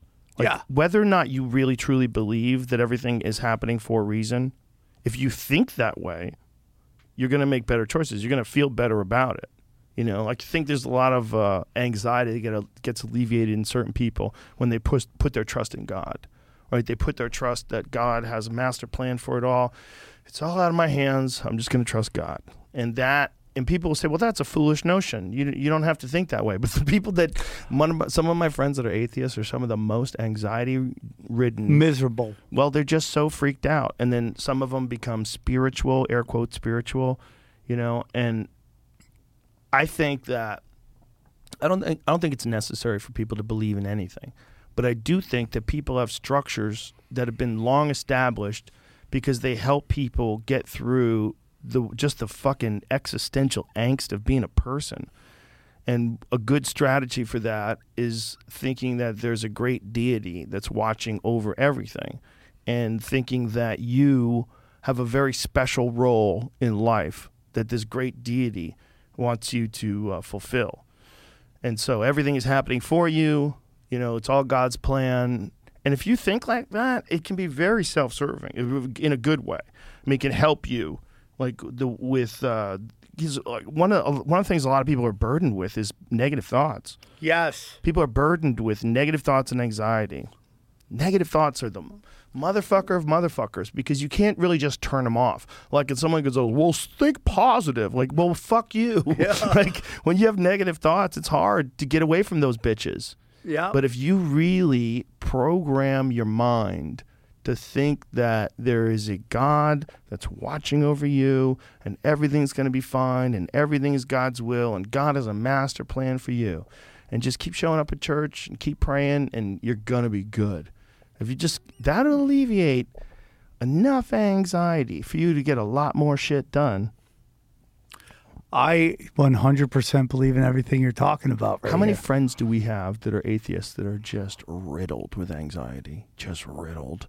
Just angst. Well, they believe in like they believe they they don't believe in a god or anything like that, but they have a they have a, a faith, and that faith is in science, right? They they they read stuff, and uh, they read an article, and they believe they automatically have faith in what that article is telling them is real, and, and like I have zero problems with science, but I like I said, I I question everything. It's free, might as well do it, right? And ask questions. as long as you're willing to do the research on whatever it is you're questioning. I agree. Because there's some shit out there that's stupid to question. And then there's some, some shit that you go, hey, how come no one's questioning this? You know, there's there's plenty of weirdness in the world where anybody who doesn't think that some conspiracies are legitimate is naive. Right. You're a fool. Because people have openly conspired. People have gone to jail for conspiring. Right, right, right. It is a natural inclination of human beings. It's not like that doesn't even make sense to me. A conspiracy where they make money and they gain power? What?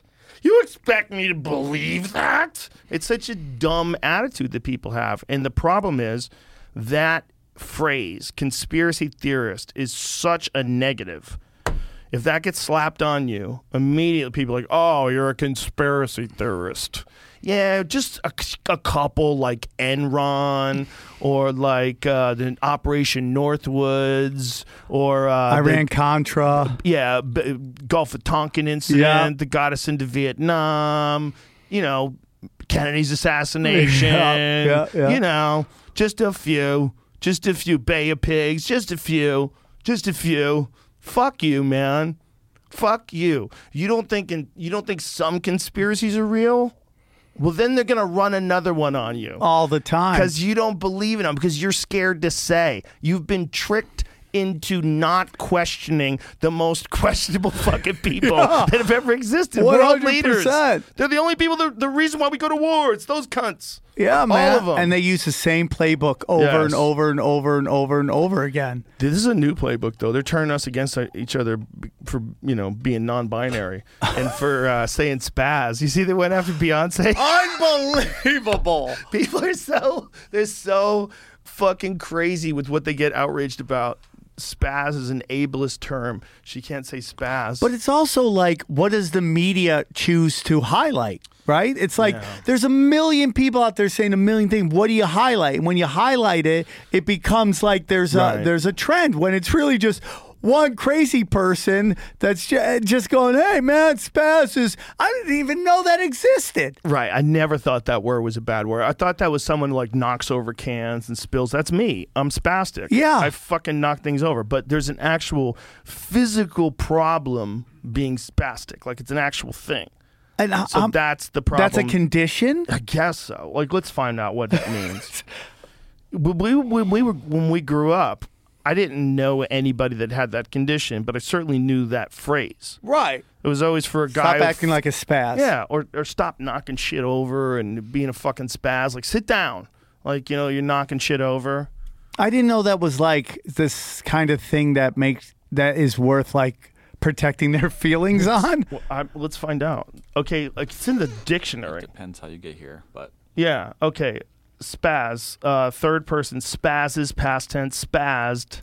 Past participle. spazzed. Uh, to lose physical or emotional control. He offered a post game assessment. I spazzed out real bad. But still, there's nothing. But I, I, I enough. No disrespect to anybody, but I don't understand the connection between that and Okay, so here it is. Spastic, often offensive, a person with cerebral palsy. See, this is why.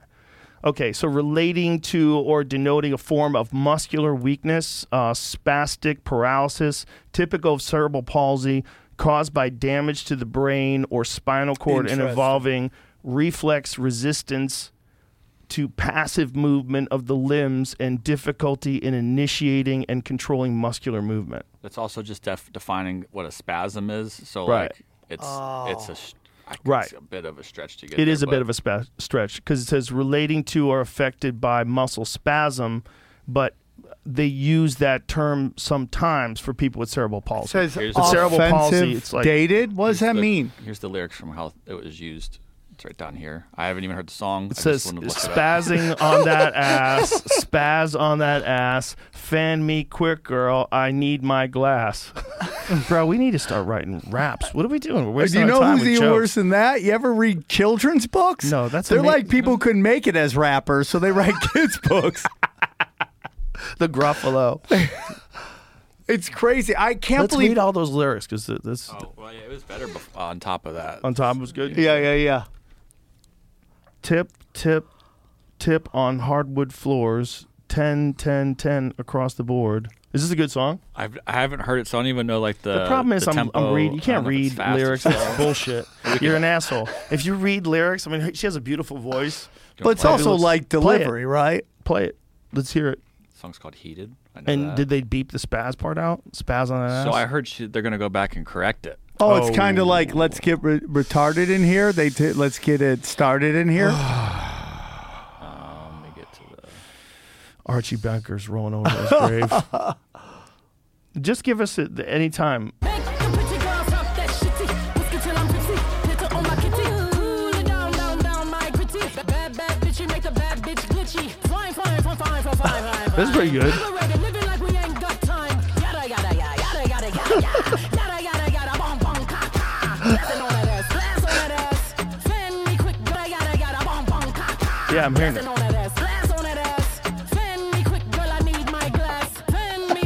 wrist goes click. The That's not bad. Not bad. That's a catchy song. Spazzing on that ass. Have you ever thought that that would be an issue? Imagine uh, you go back and listen to some old NWA kids and get Yeah. back to me. Can you imagine thinking that that's a problem? It's unbelievable. Spazzing on that ass, spaz on that ass. And there's like a, a social movement going on. Oof. It's just people are just looking for things to complain about, no matter what it is. I remember when I was younger, still old, but younger, and I didn't know what a hollaback girl meant. And I'm, I went to this chick I was talking to. I'm like, "What? You're not? Uh, you won't? You're not a hollaback girl?" She's like, "Fuck you, you fucking asshole! How you?" Call? And that's What does it mean? I think it's about like a girl that hooks up with people. Oh. Oh, okay. You holler at her, she hollers I back. I ain't no hollaback girl. You know what I'm saying? Right. You holler at her, she hollers right back. Yeah, right. Something Right. like that. Oh, okay, that makes sense. So it's like I don't even know what's offensive anymore. I've tapped out all that. The shit. problem is everybody's got a fucking opinion, and there's always going to be someone out there that finds something you say offensive. Because if you're talking shit like we do, being offensive is part of the thing. Yeah. It's not the whole thing, but occasionally it is. Occasionally you're saying things because they are offensive, because it's funny to say something offensive sometimes. Yeah, and people can get offended. I, I, that's fine. I don't know when being offended became a felony, right? But, but when it gets down to spazzing on that ass, and then you're like, I am not having this conversation again. this is bullshit. This needs to stop. It- spazzing on that ass, spaz on that ass. that's that's the end of society as we know it. This is what we're dealing with. It's pretty catchy. It, I mean, it's catchy, but it's like, who is actually upset? So, a while ago, like about five years ago, uh, I'm an LA Clipper fan. I love the basketball team. And the Clippers were, I think, in Memphis, and they were playing the Memphis Grizzlies. And this Iranian center checked in. And the, the announcers, uh, one of the announcers who had been the announcer there for like 30 or 40 years, I think made a joke that that the center could uh, have auditioned for Borat, right? W- One guy sent in an email, and this guy who had been the the the announcer for thirty or forty years got suspended for two games. One guy sent an email. But did the guy look like Borat? yeah. So what's wrong with being looking like Borat? He's a fucking beloved character. I don't even know, but one guy got upset by it and emailed the the station, the television station, and they suspended this guy for two. years. Oh, see, when they Oh, that's say cancel culture isn't real, this is somewhat what they're That's talking silly. about. That's so silly. because what it is is it's corporations that act quickly to make it seem like there's well, they're, they're panicking. They panic, you know. Right. But they don't all panic. Some of them stand their ground, and a lot of these companies are saying, "Get out of here. This is nonsense. Leave us alone." it is nonsense. It is nonsense, and especially nonsense in that context because that was clearly humor. The guy was cracking a joke. The guy looks like Borat. Borat's funny. That's funny. If he looks like Borat, you'll be ah. Yeah, If I was there and I saw it, I'd be like, ah, he does. Why is that bad? It's not negative towards Borat. It's not negative towards him. The fuck is wrong with people?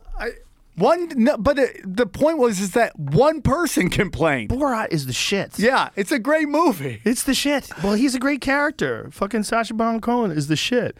One guy. How is that negative? I don't know. Can you man. imagine? You can't even say that. so silly. But why would a corporation shut down for one dude, which is I getting don't into this? Fucking Like, no, it doesn't.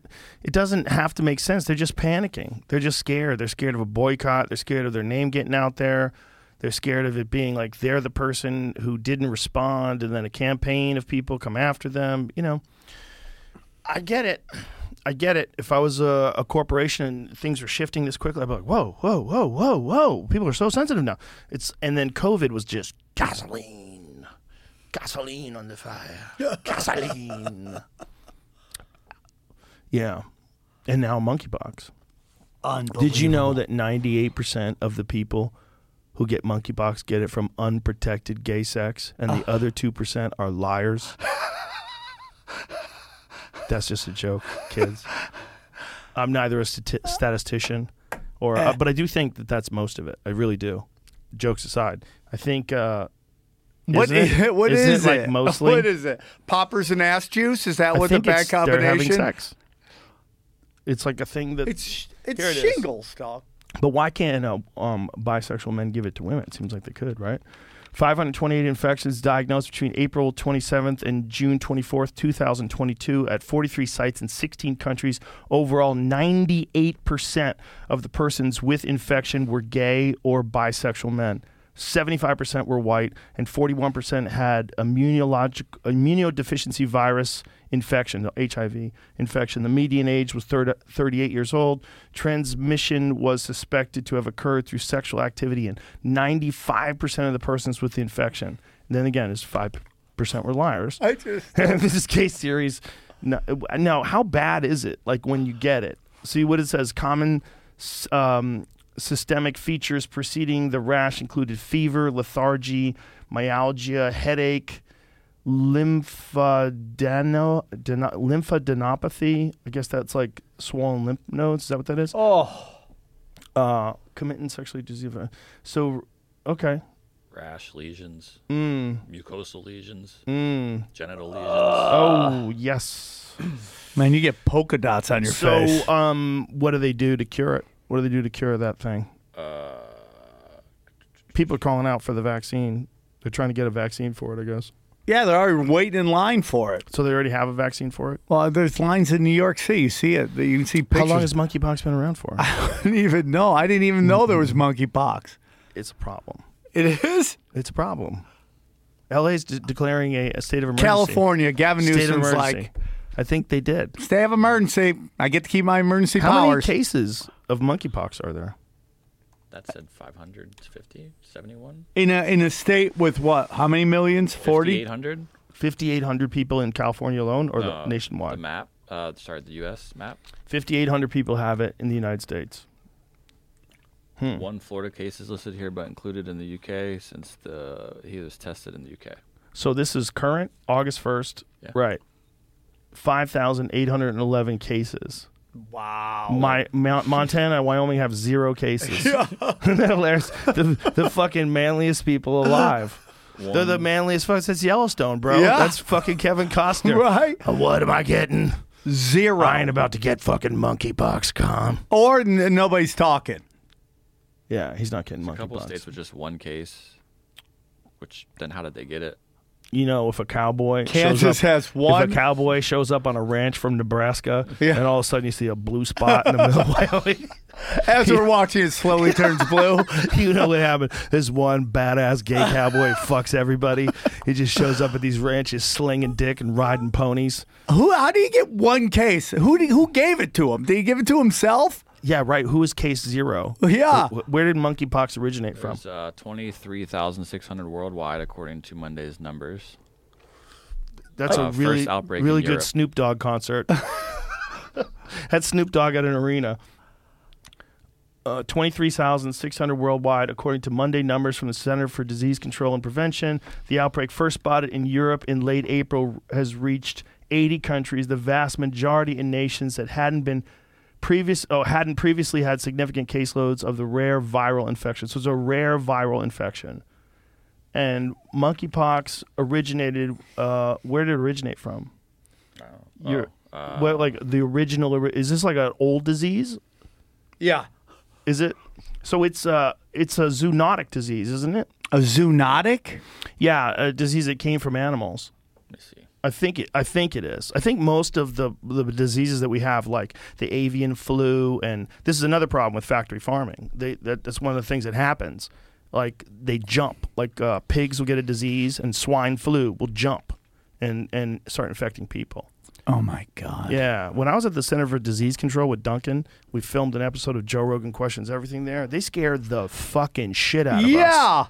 Because this is a story. That's where Duncan. every zombie movie starts, by the way. Me and Duncan ate edibles, and we went to the airport, and we got so high we missed our flight, and not by a little. It, it had taken off like a half an hour ago.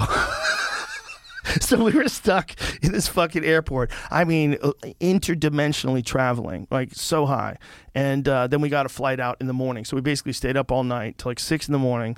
Flew into wherever is that? I guess it's Houston. What's outside of Galveston? Anyway, then re- got a rental car and then drove there. So we were giddy. We were silly. We hadn't slept.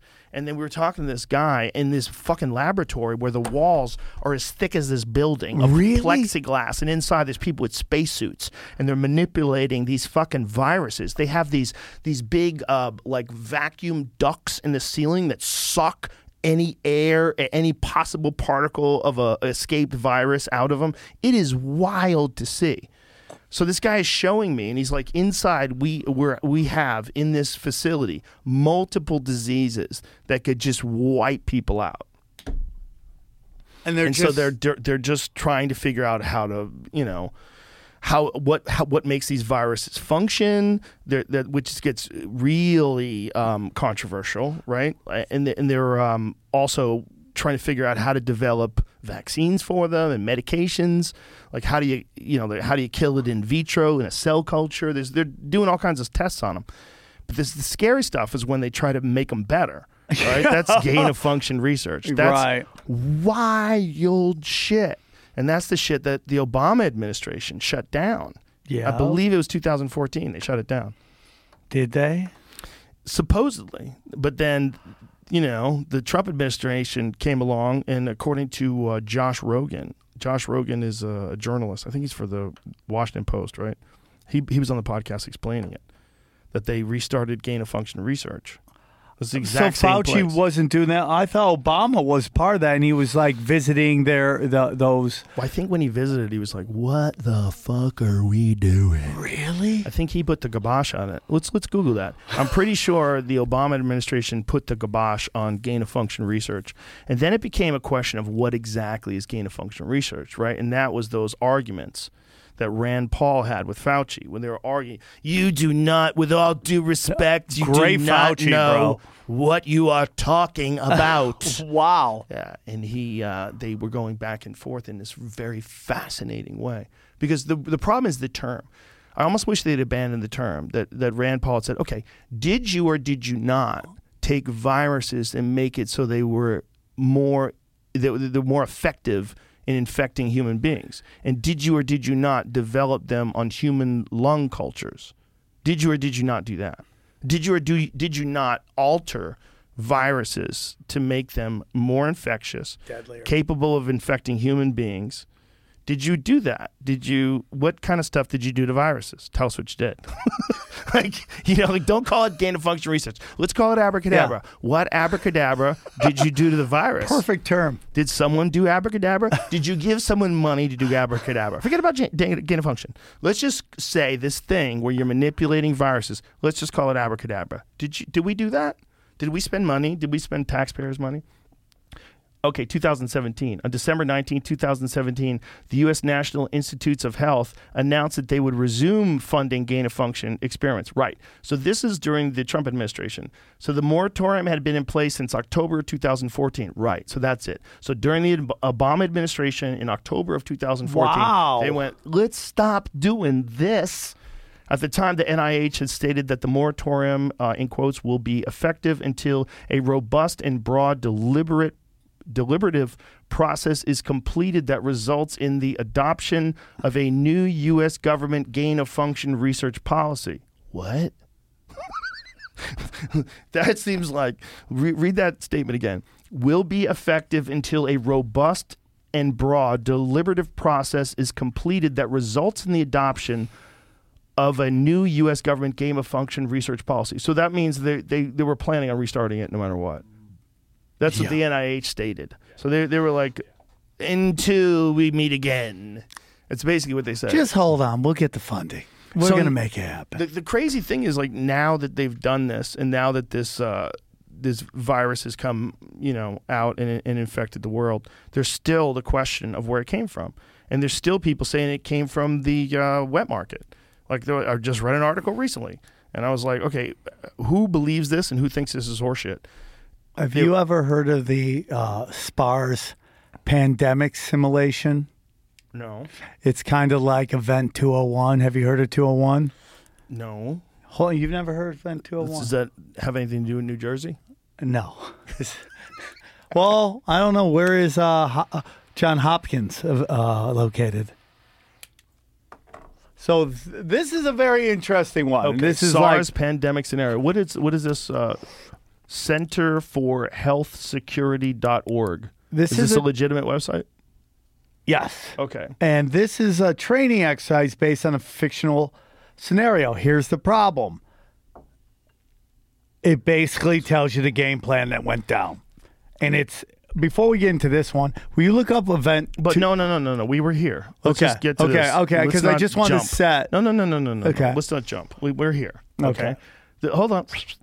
Hold on. But just let me just establish this. The center's SPARS pandemic exercise narrative compromises, or comprises rather, a futuristic scenario that illustrates communication dilemmas concerning medical countermeasures that could plausibly emerge in the not so distant future.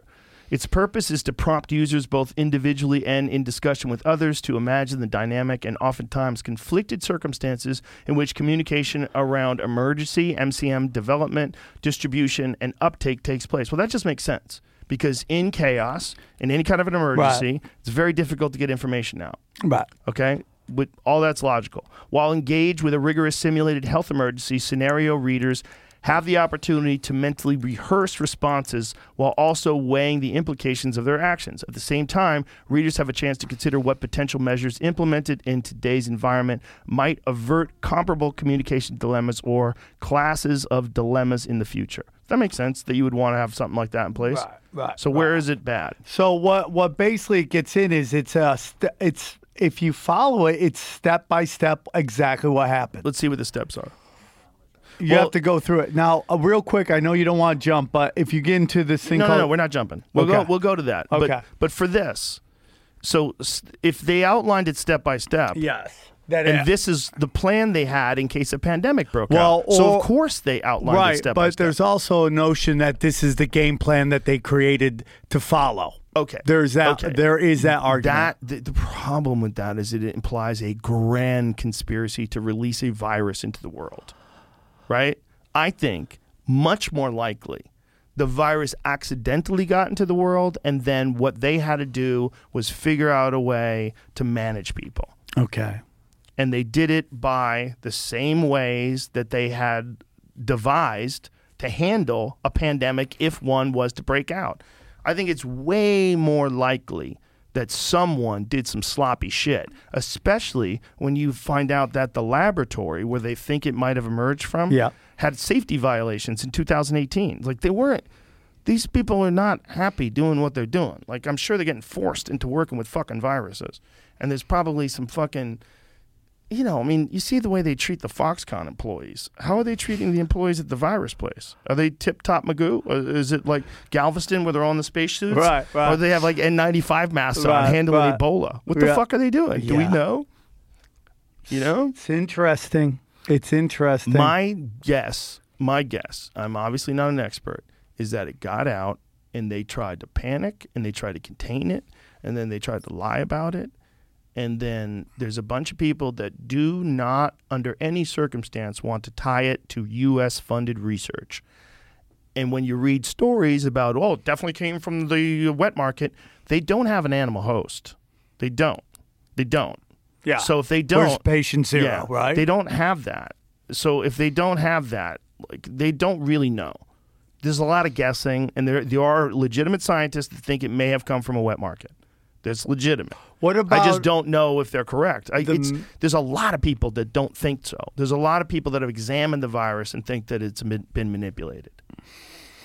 The problem is, I'm too dumb to know. Yeah, I mean, if you're too dumb, what does that make me? Jesus Christ! But my whole thing is, it, here's my whole thing with everything. It's Your whole thing with everything by Sam Tripoli. yeah, That should be the title that, of your book. That will be my next special. Um, it always just seems like this. If, if if it's just some random event that got out of hand, how come it always seems to fall the same way, where the same people get the money and same and get the, all the power all the time? because they're the people that already have the money and the power and they keep keep expanding it.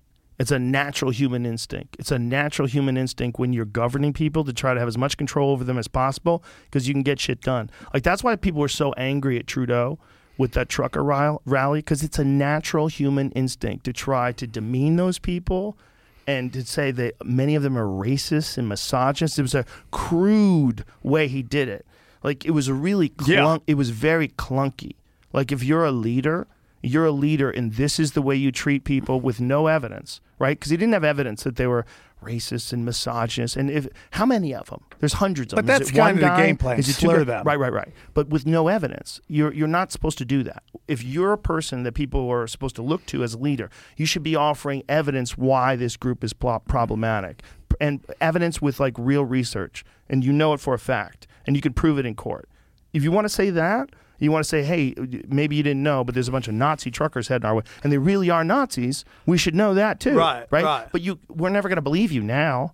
So when when you say that these people are terrible people just because they're protesting against mandates, it means you don't like protests. That's what Yeah. it means. You don't want protests. you don't like And that's- questioning power. That's a natural human instinct to try to stop stop the people that are the dissenters, stop the people that are questioning, stop the people that are opposing you, stop them in their tracks by whatever means we can. Investigate them, find out what they're doing, cut them off at the pass.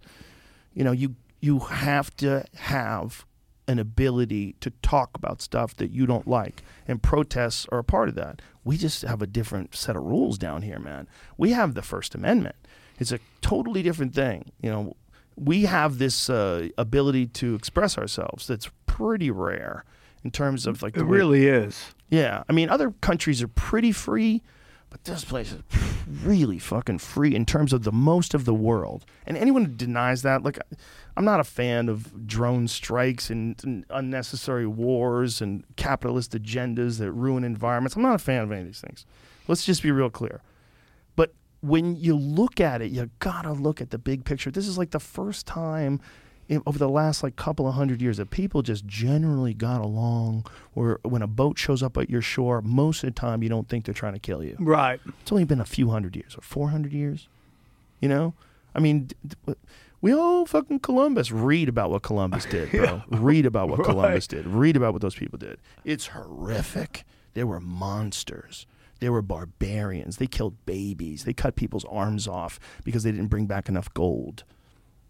There's a there was a priest that traveled with them and wrote a he wrote like a journal and they got a hold of this journal. They're reading about this guy talking about what the Columbus's men did. Unbelievable. It's scary. So there, there were like sanctioned monsters, you know, and that was most people back then, man.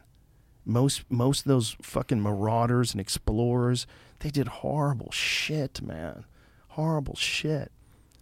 You know, you read the Empire of Summer Moon and find out what the Comanches did to other Indians. yeah. Oh my God, horrible shit, man. They would capture people, cut their arms and legs off, and then while they were alive, throw them on the fire. Oh. And watch them, and they would laugh and laugh, and they would always fight to the death. Native Americans would fight to death because they didn't believe in captives. Like if you got captured, you're getting tortured and killed. Like you might as well fight now. They're not gonna like put you in a prison, take care of you, and try to fucking prisoner of war and give you back when the war's over. No, you're getting murdered Yeah. slowly and agonizingly. What They they did to women was awful. Cut their Oh. noses off. Uh, one of the girls was uh, in Empire of the Summer Moon. She was kidnapped, and then when they returned her, they returned her without her nose, and they they freaked out and went back and killed a bunch of people. And it's they brought people to trial. It was terrifying times, man. Where just the ruthlessness of human nature was so awful, and obviously the things that the Europeans did to the Native Americans is awful too. But the most awful thing they did was give them smallpox, give them diseases. Yeah. That's what blankets. killed. It wasn't even blankets, man. That's that's apparently a myth too. They didn't really understand virology back then like that. They just gave it to them. They just gave it to them by being around them. That's what killed everybody in North America. It killed like ninety percent of the Native Americans. Like when we talk about like the genocide of North American Indians, it's real, one hundred percent. But it's also disease did it too. Disease killed most of them. That's probably why the fucking Mayan pyramids were left there. That's probably why when you go through the Amazon, when they, they do that LIDAR scan of the Amazon, they find these ancient pathways and structures that indicated grids where cities were. They probably all died off Yep. from fucking smallpox. It's wild shit. it man. is, man. And like the, the the history of man is like who knows what the real timeline is. I think the timeline goes way back. I think it goes back tens of thousands of years before the Younger Dryas impact. That's what I think. One hundred percent. I think it only makes sense when you she- see shit like the pyramids and you see some of the really ancient structures like Gobekli Tepe. And you're like, what? What? Twelve thousand years ago they did this? Like, who did this? and where these pyramids are located, Right. ley lines, all that stuff. Just the the amazing way they have it due north, south, east, and west, and it comes to this perfect peak. Like you can't make any fuck ups when you're building a pyramid. There and they have some that are fucked up, some that are like kind of bent, jacked. But what uh, Graham Hancock thinks is those are the ones where people were trying to imitate the older structures. Just everybody had died off. They lost everybody. Like they got to a very high level of sophistication, and then everybody died. It's almost like grizzly bears who move in the houses in Michigan. They're like, "This is my cave, dog." exactly, dude. It's exactly like that. It's exactly like that. Yeah, I used to have a bit about it that we were the children of the idiot stoneworkers of Egypt, and everybody else died. I, I was my joke was that the dumb people outfucked the smart people, but I think what it really probably was was some sort of cataclysmic uh, event I think it happened all over the world. And I only think this because of talking to Randall Carlson and all the physical evidence that he provides when they do the core samples and they find all that iridium at like 12,000 years ago. And, and it, there's another moment too, I think like 10,000 years ago. I think we got fucking blasted with space rocks. I think it killed Yeah. most people. And then people had to rebuild. That's what Have I you think. ever heard the Brock saga? You were going to tell me about the 201 thing, though. Okay. I mean, but it gets into that what I was telling you before. That's okay. I just felt like we had to like. If you want to get into 201, uh, we can get into that. It was basically okay. what is 201? basically t- 201 is a lot like what the thing I was telling you where these people got together and they they just basically role played out what happened if if a giant pandemic came out and scenarios and it just totally matched up to what happened. Now the only thing tiny pushback I put is that you see like laws being passed for COVID before the pandemic actually happens. Within what do you mean? Like uh, certain laws pass to give the government certain uh, um, powers. If uh, and they, they literally talk Sam, about COVID. Let's pause this right here because I got to pee so bad. Oh, dr- yeah, can I pee too? Yeah, let's pee because I, I drank uh, two giant liquid IVs after getting out of the sauna. All right, we'll be right back. we see that in L.A., man. This is a drought though in Texas. This is unusual for Texas. Really? Yeah, it usually rains a lot here, which is one of the things that I love. Um, fire's dying down. Okay. It says uh, Starflight has been contacted according to Austin Fire Department, which says the fire is dying down. No evacuations have happened yet. Oh, hold on. Go back to that. It says low fuels, mulch, and bushes. Fire dying down. Okay, fire's dying down. Dude, the craziest thing I do joke about, but the craziest thing is that uh, when in in California, the fires were like people like live stream driving through the murder fires, I know. and you're like, "What are you doing?" It's all for clicks and views. I know. It's like you're gonna die stupid. and people do die like that. They died in not doing uh, live streaming, but died in their cars trapped in fires in Northern California. Oh, that one big worst. giant fire. A lot of people died from fires. I think there was a, a very high number uh, of people that got stuck on this one road. You imagine, Yeah. man, you're stuck in traffic and you watch the fire just uh, evaporating the cars in front of you, and you know you can't go backwards and you can't go forwards, and you're stuck with your family. That's one of the reasons why I had my Land Cruiser made. If you gotta get out, Yeah, I wanted to get in an apocalypse vehicle. yeah, I respect that, bro. Giant gas tank, giant gas tank that can drive over anything a car can drive over, other than like one of them crazy jeeps that respect. can that can articulate.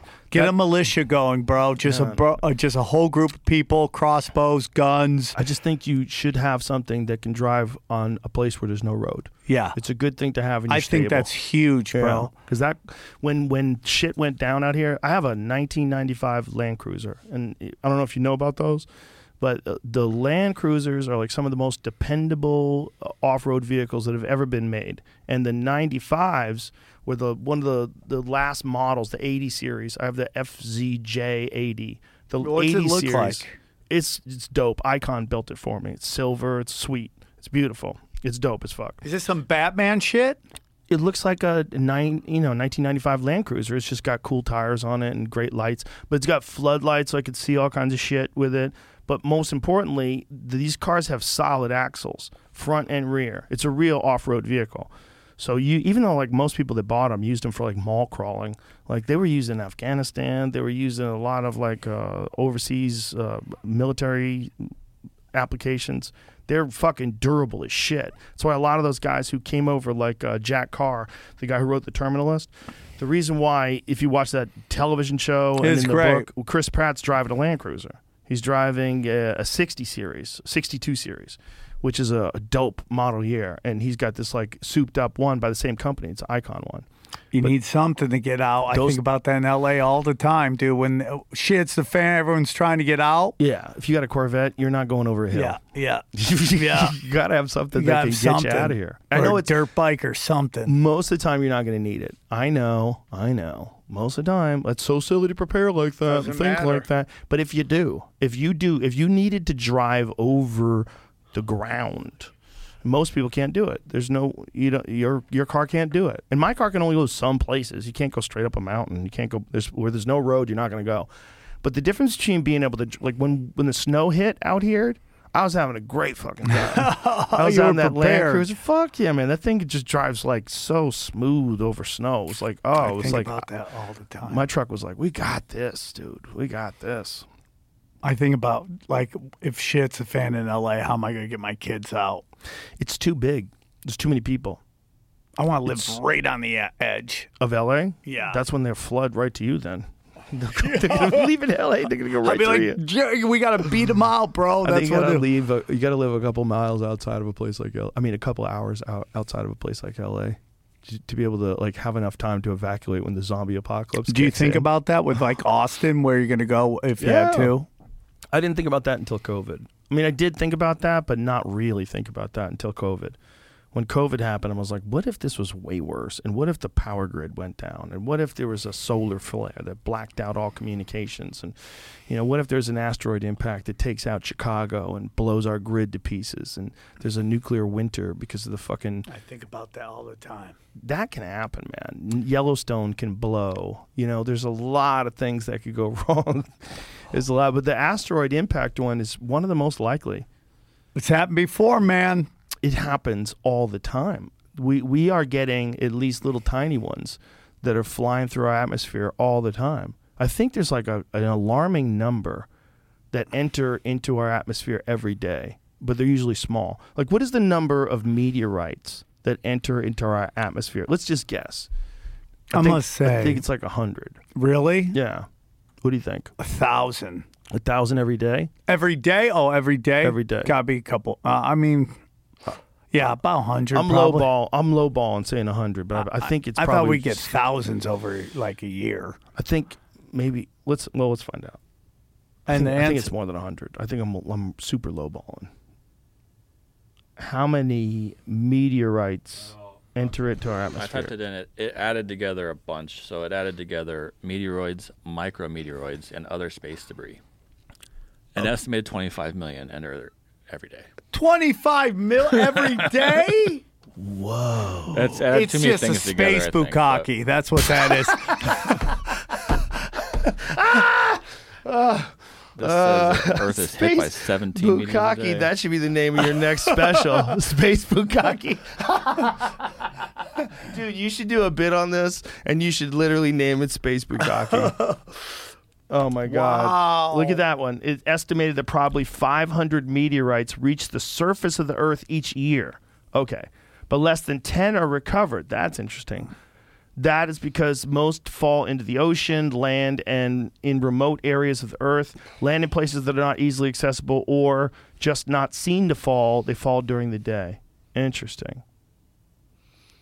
Do you know that um, they find a lot of uh, chunks from the moon, meteorites that uh, are apparently they know they're from the moon. They find them in Antarctica. the moon is really interesting, dude. Really interesting. Because like it doesn't make sense. A lot of it. What People think sense? like The moon why itself. it's there, how it works, what it represents. There are cultures that remember when the moon wasn't there. Yeah, they're probably not right. Okay, hey you know man, they think they, they're they- ancient, bro. Yeah, they're not right. They know how old the moon is. They know how the old the moon is. Like that's one of them theories. It's like it's silly to go that far.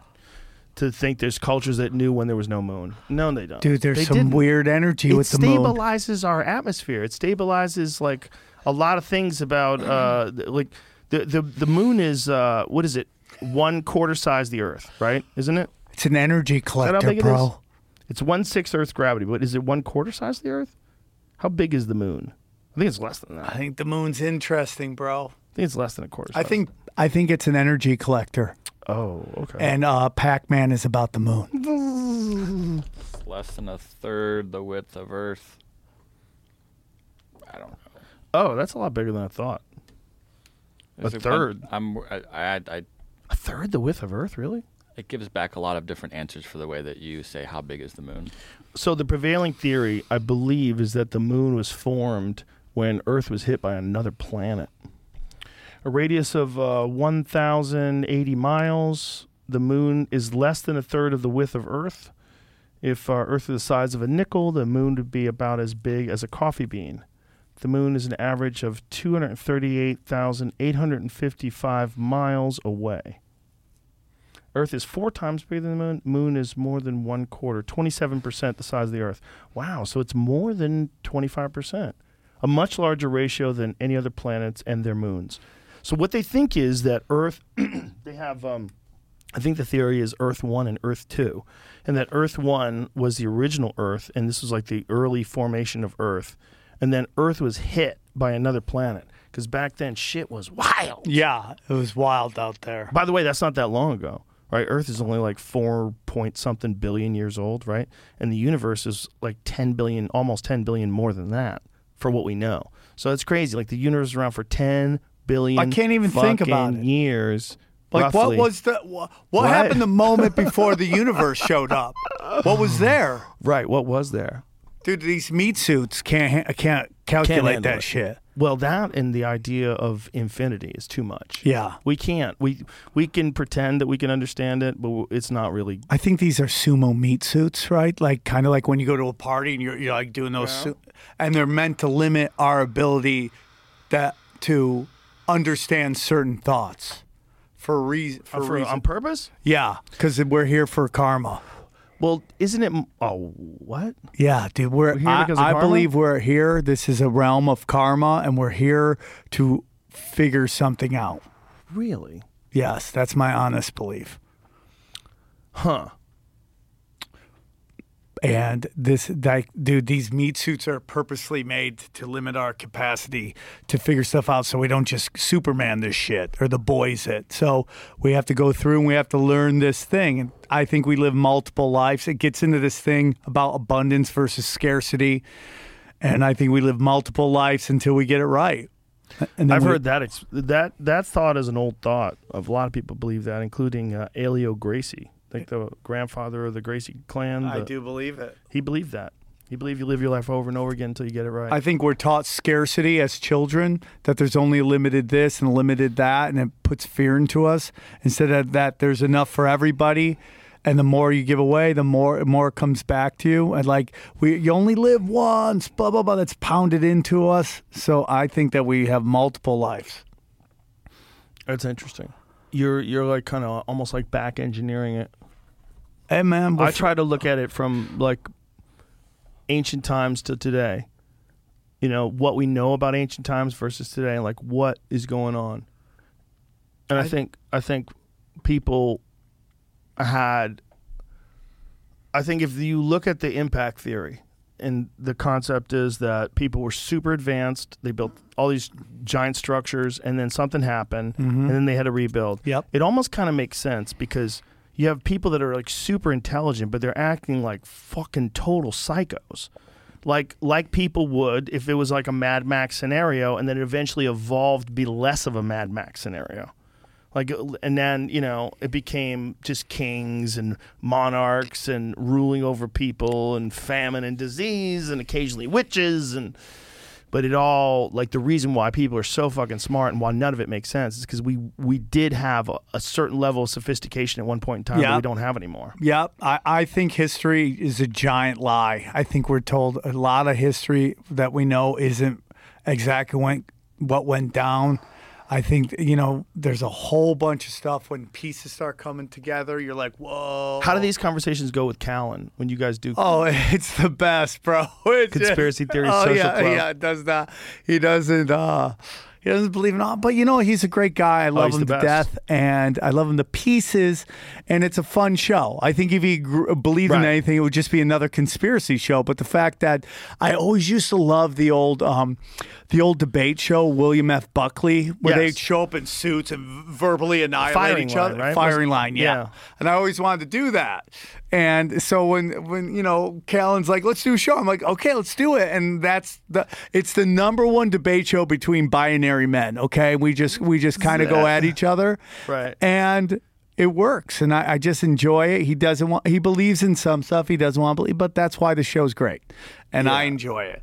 I love hidden history. Uh, I kind of started getting into it when this uh, author Matt LaCroix came on my podcast. He told me about all the pyramids and how like all the pyramids around the world have such similar architecture and design, and how they're on all these ley lines. And then I had this woman who kind of helped change my life. Her name's Von Galt. She's a Buddhist um, uh, author, and she was saying the same thing, but in a spiritual way.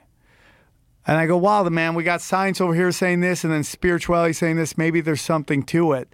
And it's just about all kind of like the Anunnaki and stuff like that, whether you want to get into that. But I believe we have a long, long history of of that we've been lied to about how really special we But, are. but wait a minute. Have we been lied to, or Yeah. are we all trying to figure it all out? This is the problem that I have with a lot of conspiracy theorists: is that they want to think that someone in every every facet of life, someone has it completely under control and knows exactly what it is and why we're here okay. what's wrong with that is that everybody started off as a baby. Everybody that's alive today started off as a baby, and they started off as a baby fairly recently. Yeah.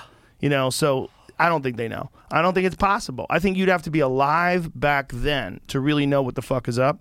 And even if you believe, even if you 100% believe, you don't know for sure. Even if you believe in some wacky skull and crossbones fucking uh, Yes. scroll that they pull out where they tell you how the earth was formed Yeah, and yeah. that the Anunnaki are coming, you got to Yeah, be prepared yeah, and yeah. you got to suck a dick with a Polaroid because we have to have evidence on you. What do you mean it's not working the, The camera? only way we can do this is you got to suck a dick on camera. you know, that's like, even if you believe all that, I think you don't know.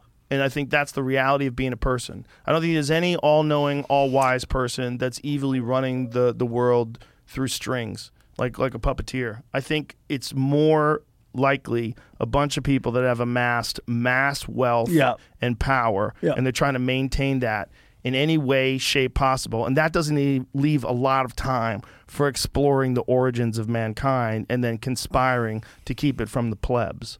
I, I, I agree with a lot of that. Okay. The only pushback I have is when we take a look at, like, let's say how Canada treated the indigenous people, right? So they went in there and they kind of made these deals with people. And then what they did is they shipped their, their children off to schools away from the adults and the elders. And that made a disconnect. Well, they did that here too. Yeah, and, and it makes a disconnect from your heritage. Yes. I- and I think that's a big, big issue with the black community that was done to them. They never really were told how powerful they truly are, and like that we mistake this thing culture for heritage, and uh, heritage isn't your culture is not heritage. Your heritage is much different, and your heritage is uh, your lineage th- through you, your people, through time, and that allows you to get a running start in life. Right. and were trying to erase their heritage. Yes, so that's right. what- that's what they did in, in, to the Native Americans too. and they North did to the black community as well. Yeah. That is a, a a common theme in cultures when they take over another culture, right? They they make them assimilate to their laws and their gods and their way of living.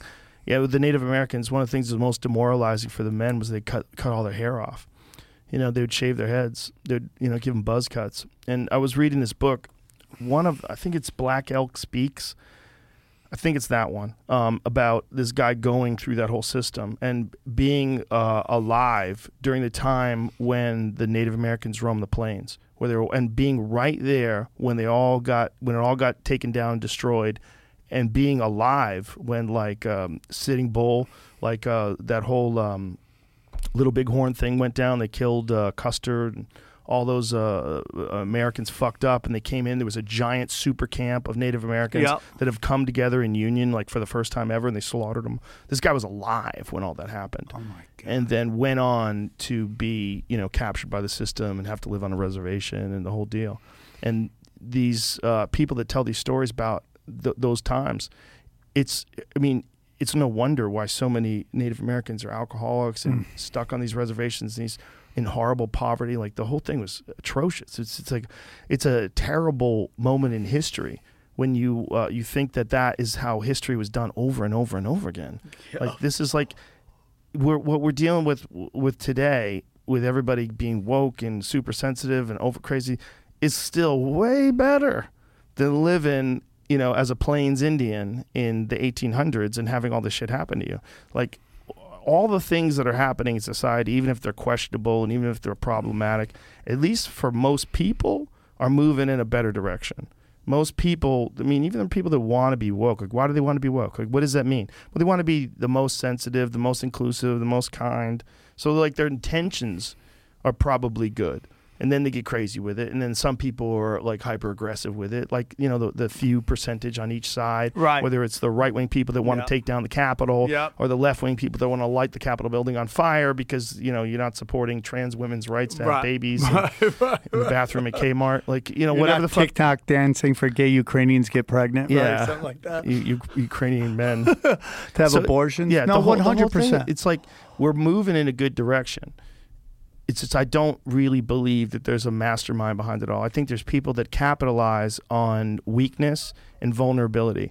And during COVID, obviously, we were very vulnerable, and, and the economy became very weak. And those are very dangerous uh, scenarios for people that are used to capitalizing on moments when society is weak and divided, and moments of economic strife, moments when they can control markets and control industries and figure out how to profit the most and how to eliminate certain competitors. You know, it's all scary shit, man, because economics does play a factor in how they make decisions that can affect the vast majority of us. And the people that are profiting off of these decisions, it's, it's a fucking relatively f- small amount of people. Small group of people, man. Like, here's a question: Who owns the fucking oil in the ocean, and why do you get it? Who who gets it? Who gets to pump that stuff? Isn't that the world stuff? yeah. Like, how do you own that? You don't own that part of land. Like, you can't own the ocean, right?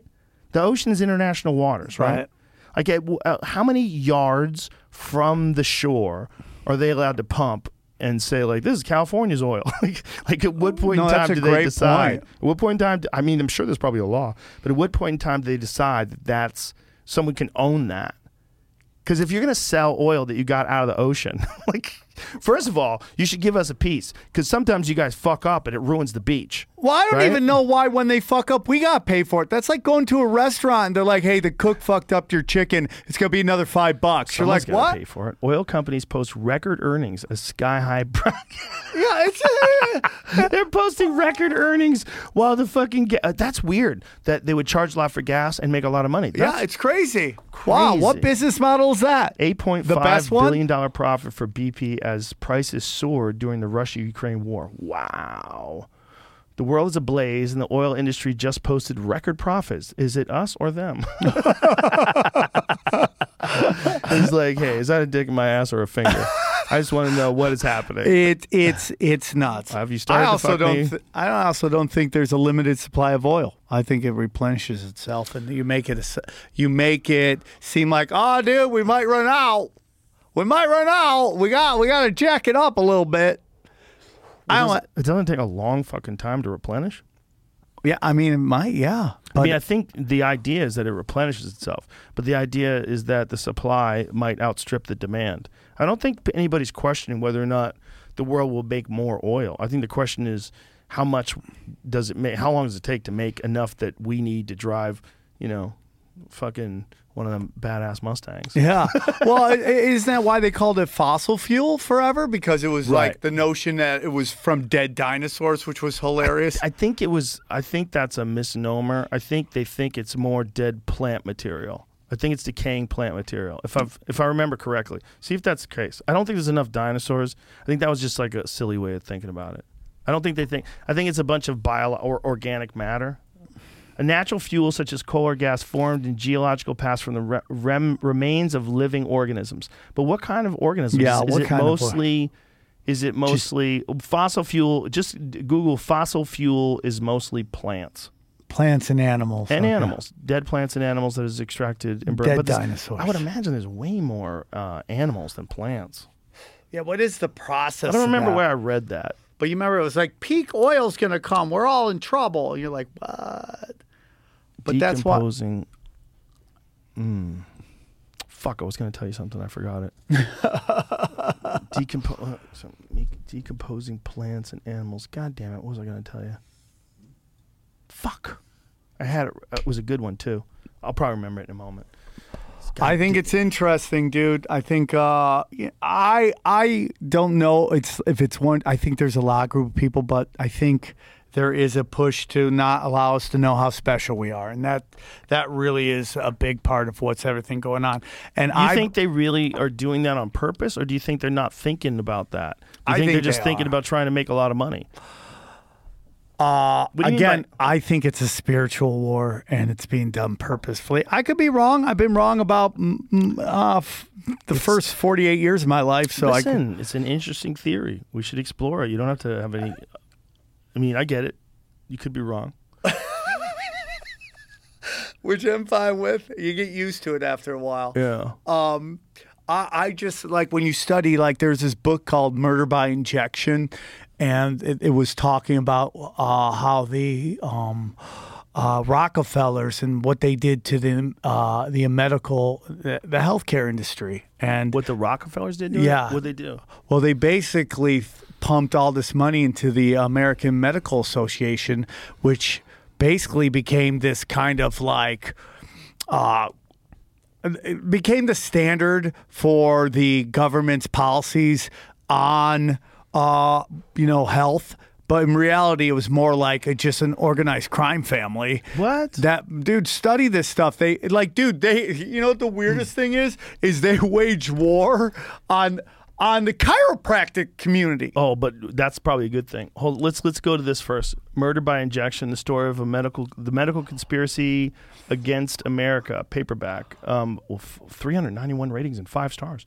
The present work, result of some 40 years of investigative research, is a logical progression from my previous books, the ex- expose of international control of monetary issues in banking practices in the United States, a later work revealing that the secret network of organizations through which these alien forces wield political power, the secret committees, foundations, and political parties through which their hidden plans are implemented, and now, the most vital issue of all, the manner in which these depredations affect the daily lives and health of American citizens, despite the great power of the hidden rulers. I found. Oh boy, this guy. This is a run-on sentence from a guy that's on Adderall, son. this guy's on the good shit. He's on that. I, I need to write a book right now. This is crazy. There's It's no. a there's great no book. breaks So you, there. you get into that, and then the other book is I'm sure you know about is Tragedy and Hope, and it's But, like but let's let's explore this. So, what do you think happened with with the the medical community? What through think basically the Rockefellers created the uh, basically funded the AMA to basically almost make it so it was impossible unless you played ball with them to get anything and get any funding going to be seen as legitimate and they controlled it through that. And they ran out any holistic medicine or anything like that that was wasn't involving a pill or the pharmaceutical companies or anything like that. Now i'm going to be honest with you i'm not I'm not explaining it as well as it should be, but No. that's don't don't be hard on yourself. You're doing an amazing job. You should be in front of Yale right now. the only way I'm going to be at Yale is if I'm a custodian. So, so I mean, but basically, but they basically took over everything, defined. Have with us a very. What is that, Jamie? You got something? That guy could be at Yale. He sounded seems super like- important. He seemed very important. interview Um, with the author. I was but- gonna see what it was. Oh, okay. He basically, they Is he nutty? basically I don't. I have no way, way of knowing yet. came. They basically took over and became the the governing body of how the the healthcare and medical communities operated. But doesn't somebody have to be the governing body? Don't they have to make sure that people don't get sold snake oil and and, and fake medicine? Which Because is really great. Always had done that throughout history, right? One hundred percent. But then that, that could easily be manipulated to go the other way, so that you are buying snake oil and you are buying these things that maybe aren't the most healthiest for you. When there's healthy op- opportun- healthy options out there that maybe someone can't make as much money off of. I will. Uh, There's certainly interject always- here. Okay, sorry. go ahead, please. This is the author of the book. I believe His him. Wikipedia. I believe him. has Look at, sent- look at his face. uh, oh, here we go with anti-Semitism. And I'm just saying this. This is what the Wikipedia says he is. He's an American white supremacist, anti-Semitic, uh, conspiracy theorist, propagandist, Holocaust denier, Oh God. Holocaust denier, Okay. and writer. Hmm. A, Okay. a disciple of the poet Ezra Pound. I don't know who that is, but hold on. Um, in which he alleges that several high profile bankers had conspired to write the Federal Reserve Act for their own nefarious purposes and then included Congress to, and then what? No, not included. Enact it into enacted, con- enacted into law. The Southern Poverty Law Center described them as uh, a one man organization of hate. The problem is the Southern Poverty Law Center, uh, didn't they have a similar designation for Sam Harris? Like, wasn't there like an issue where they called him uh, an anti? They called him something, something. I don't want to put words in their Well, mouth. you know, but there was like a real issue with like multiple people being accused of horrific offenses by them that they've been sued. They've sued people, or people have sued them rather. Well, if you look at ESG, right, which is environmental social governance, that is basically a new branding of what they call cultural Marxism. And if you look up cultural Marxism, it will say it's anti-Semitic. So Here, hold on a second. This guy wrote that he espoused anti-Semitic views and expressed the belief that America owed a debt to Hitler. Jesus. Yeah, you might want to might want to look into these. But that guys. doesn't change. Sam, You it know- does change. It changes a lot. It changes the only source that you have for this wacky fucking theory. no, I mean it's a, there's a, there's other books I just haven't read I know, them but yet. why is it so exciting for you to think that that's true? That that That that that that's the case. Instead of that, people are messy, and that the American Medical Association was trying to figure out a way to govern and figure out what's what what's real, what's not real, and have high standards in terms of what medications they accept and what physicians they accept. And then along the way, money compromises that. Right. And then people start denying the use of certain medications because they're not profitable, and pushing and propagandizing towards Right, other right, medications, right. and maybe not even also being deceptive and inaccurate about test results because they want to achieve a desired result that will be more profitable. Now that's been proven to be true. Right. That's been proven to be true with Vioxx. by right? who? Like the CDC, right? And Well, I mean, this is like in court. W the WHO and all that, that. That's simply the same thing I'm saying, is just a modern day version of it. But- whether but you take not- the CDC this- or the A- AMA. Sort of. But th- what I'm saying is that the roots of it were not this nefarious plot to imprison Americans. The roots of it were most likely that they were trying to figure out what is legitimate medicine and what is not legitimate medicine. And that along the way, then nefarious people can compromise the system that's already in place for profit if they have Gotcha. some sort of a, a power system that allows them to dictate who gets funded and who doesn't. That is provable. Okay, That's real stuff. I, I and I totally agree with that, but I think that, could be applied. That, that guy might be well, a broken clock could be right twice a day, right? I mean, like somebody could say some stupid right shit. or it might be he's out of his fucking mind. It can be, but I think there's a history that he just illustrated, and I could be wrong, and I'll take an L on that. But why sure. do you believe that there's a history of them manipulating stuff and because uh, um, what, why do I believe that? Because you could do research into it and see what they're doing. I mean, if we just take a look what what's going on right now, Well, right now, I think goes to back to what we were talking about before that uh, certain people do get compromised by Right. the thoughts of profit, Right, and right. whether it's uh, p- people that are at the head of pharmaceutical companies that are pushing some new medication that's going to be very, very profitable, or you know whether it's the people that decide to fund certain research and not sun- fund other research, or rig studies, or uh, also like throw out bad studies. The thing is, it's not transparent. You know, if they do like 10 studies and they can do 10 and throw out eight and find two of them that show a good result, and they can say, we got a good result. And the way they can describe these results is like really sneaky. And this is what they get busted for. And this is why we found out that they lied about. Yeah. Uh, opiates being addictive when they were pushing OxyContin and oxycodone and all that shit. They, I mean, there's a like, uh, there's a direct paper trail. It shows they were deceptive you know and this is what they've done the, like big corporations have done this forever have you seen what is it called? Dope? Is that what? dope sick Dope haven't seen sick. it. haven't seen You it haven't seen no it? Oh, everybody oh, tells you me it's sick have to I mean, watch in a it. good way. Sick in a good is way. the it is the exact playbook Yeah. that they ran. well that's about the opiates right Right. yeah that's real But so that's my whole opinion. Like maybe Yeah. that guy's a, a, a an idiot, and I hate anybody who is like this group is that doing this. I don't think it's like a born-in group or anything like that. But I do believe people conspire. I, th- I think they do too Right. this is where you and i uh, uh, share but i'm trying to look at it like objectively Right. the problem with conspiracies and conspiracy theories is they're fucking fun Yeah. I love them. Yeah. I love Bigfoot and UFOs Yeah. and ghosts and Hitler. Hollow Earth. I love hearing all this crazy shit. Like Hitler was conspiring with demons and what Cult magic, real? bro. Like, I mean, also like that maybe Hitler lived and may- moved to Argentina. How about that? You don't You believe know that, one? Oh, I don't know. I, I Tim Kennedy was the one who uh, filled me in on that, and and everybody goes, "That's crazy." Do you folks know that there is a giant, thriving German community in Argentina, and some of them have fucking like this is Grandpappy, like it's an SS soldier wearing his fucking uniform on the wall of their house. Like Tim Kennedy described going to these places and seeing these people. They have Oktoberfest down there. Have you ever seen that? Yeah. bro. It is a fact. Okay, I a got a bunch weird of one for you. Nazis escaped Nazi Germany and went to South America. Right? I don't mean, think, the Nazis that's- lost the war. I think Germany lost the war. This is Oktoberfest in uh, Argentina. How nuts is that? That is nuts. Nuts. There's that many Germans down there. Look at these people. They got the lederhosen. Yeah, dude, They got is the that fucking. crazy? They got the old school dress and the bagpipes and shit. That's wild. That dude. is secret German village in the middle of Argentina. Like, bro. Now, now Google this. Did Nazis escape Germany and move to Argentina? That whole uh, now you got to remember also, 1947. You, the way you get information is books and newspapers. Right. That's it. You know, in Argentine, in Argentine, haven for fug- the fugitive Nazis. Jesus, one more time. In Argentine haven for fugitive Nazis, April means chocolate eggs and Hitler parties.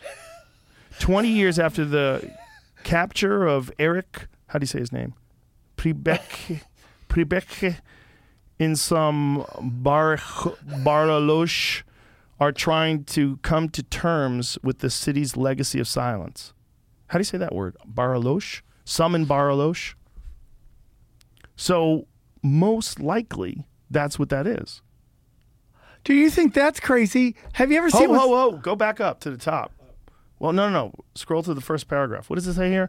A little boy, Hans Schulz, the blue eyed son of a Hitler youth member, would walk uphill half a block each afternoon from the German school to his white stucco house in the Argentine ski resort of Bariloche, steps from an icy lake hugged by Andean peaks. Inside, he'd often find his dad, the president of the town's German Argentinian Culture Association, sitting with his vice president and close friend, an austere, well respected delicatessen owner named Eric Priebke. This is wild shit, man. Yeah, dude. Scroll scroll down a little further. Does it say anything else that's notable? Yeah, it's very not very. Oh, hold on a second. Hold here we go. Last October, Priebke died in Rome, where he spent his final years under house arrest, serving a life sentence for his role in carrying out the massacre of 335 civilians at the Ardeatine Caves in 1944 when he was a captain in the Nazi SS. But from 1946, when he was smuggled to Argentina, until 1994, when the TV journalist Sam Donaldson confronted him on a Bariloche, I hope I'm not fucking up that word, Bariloche street, Priebke lived a comfortable, if fabricated life in this Bavarian-styled city at the bottom of the world. Holy shit, dude. When I looked into the Operation Paperclip, when they just there were there was a they didn't all come to America. Some went to Russia, some went else. They went elsewhere. Have you There was, ever like, looked into Huntsville, who where. Alabama? That's wild, though. That's wild. No, I haven't looked into Huntsville, Alabama. What's Huntsville, Oh. Alabama? What? Dude, they have Jamie's an- excited. Look, I've you got seen it. I know where you're going with this. Yeah, Tell me. dude, they have an arena named after a Nazi, von Braun. Like, and in, in Oh, you mean Wernher von Braun? Yeah. Yeah. That's an interesting one, right? that's a really interesting Wernher, one. Wernher von Braun, who was the um, Can I do a joke for you real quick? Yeah. please, Okay. Please. a Nazi, a Scientologist, no, a Nazi, a Nazi, a Scientologist, a pedophile, and a um, a Nazi. You want some I- I- a? Satanist Let's walk try it from into a bar. Okay, Take it from the a, top. A Ready? Nazi, a Satanist, a pedophile, and a Scientologist walk into a bar. What do they do? What do they do? Invent NASA.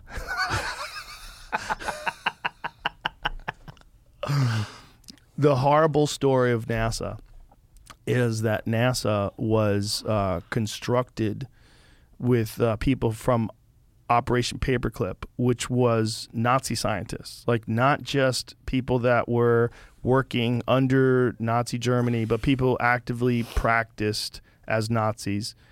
The Simon Wiesenthal Center, Google this, make sure it's true because I keep saying it. At one point in time, the Si- Simon Wiesenthal Center, I believe, said that if Wernher von Braun was alive today, they would prosecute him for crimes against humanity. Because Yeah. because people claimed that he had hung the five slowest Jews in front of his rocket factory in Berlin. That that's how they would encourage people to work faster. Oh my god. Now that part, I don't know if it's true, so we should probably find that out or edit it out. But I've said it so many times. I know I've read it.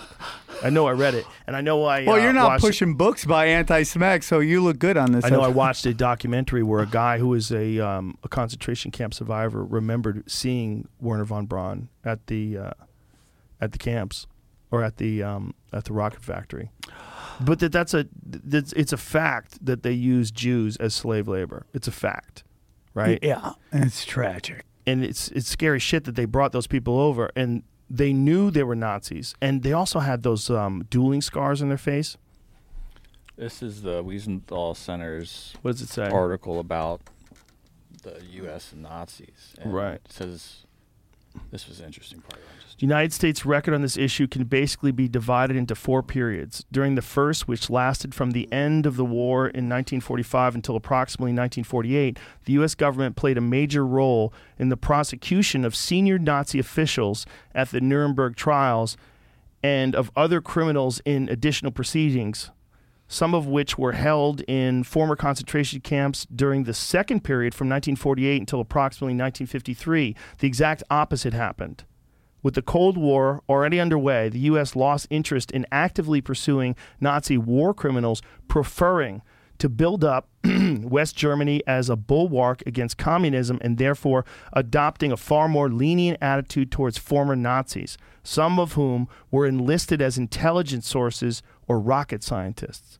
Their criminal Nazi past ignored. Equally appalling was the fact that during these years, U.S. immigration authorities allowed entry into the United States as refuge to thousands of the worst of Hitler's East European henchmen.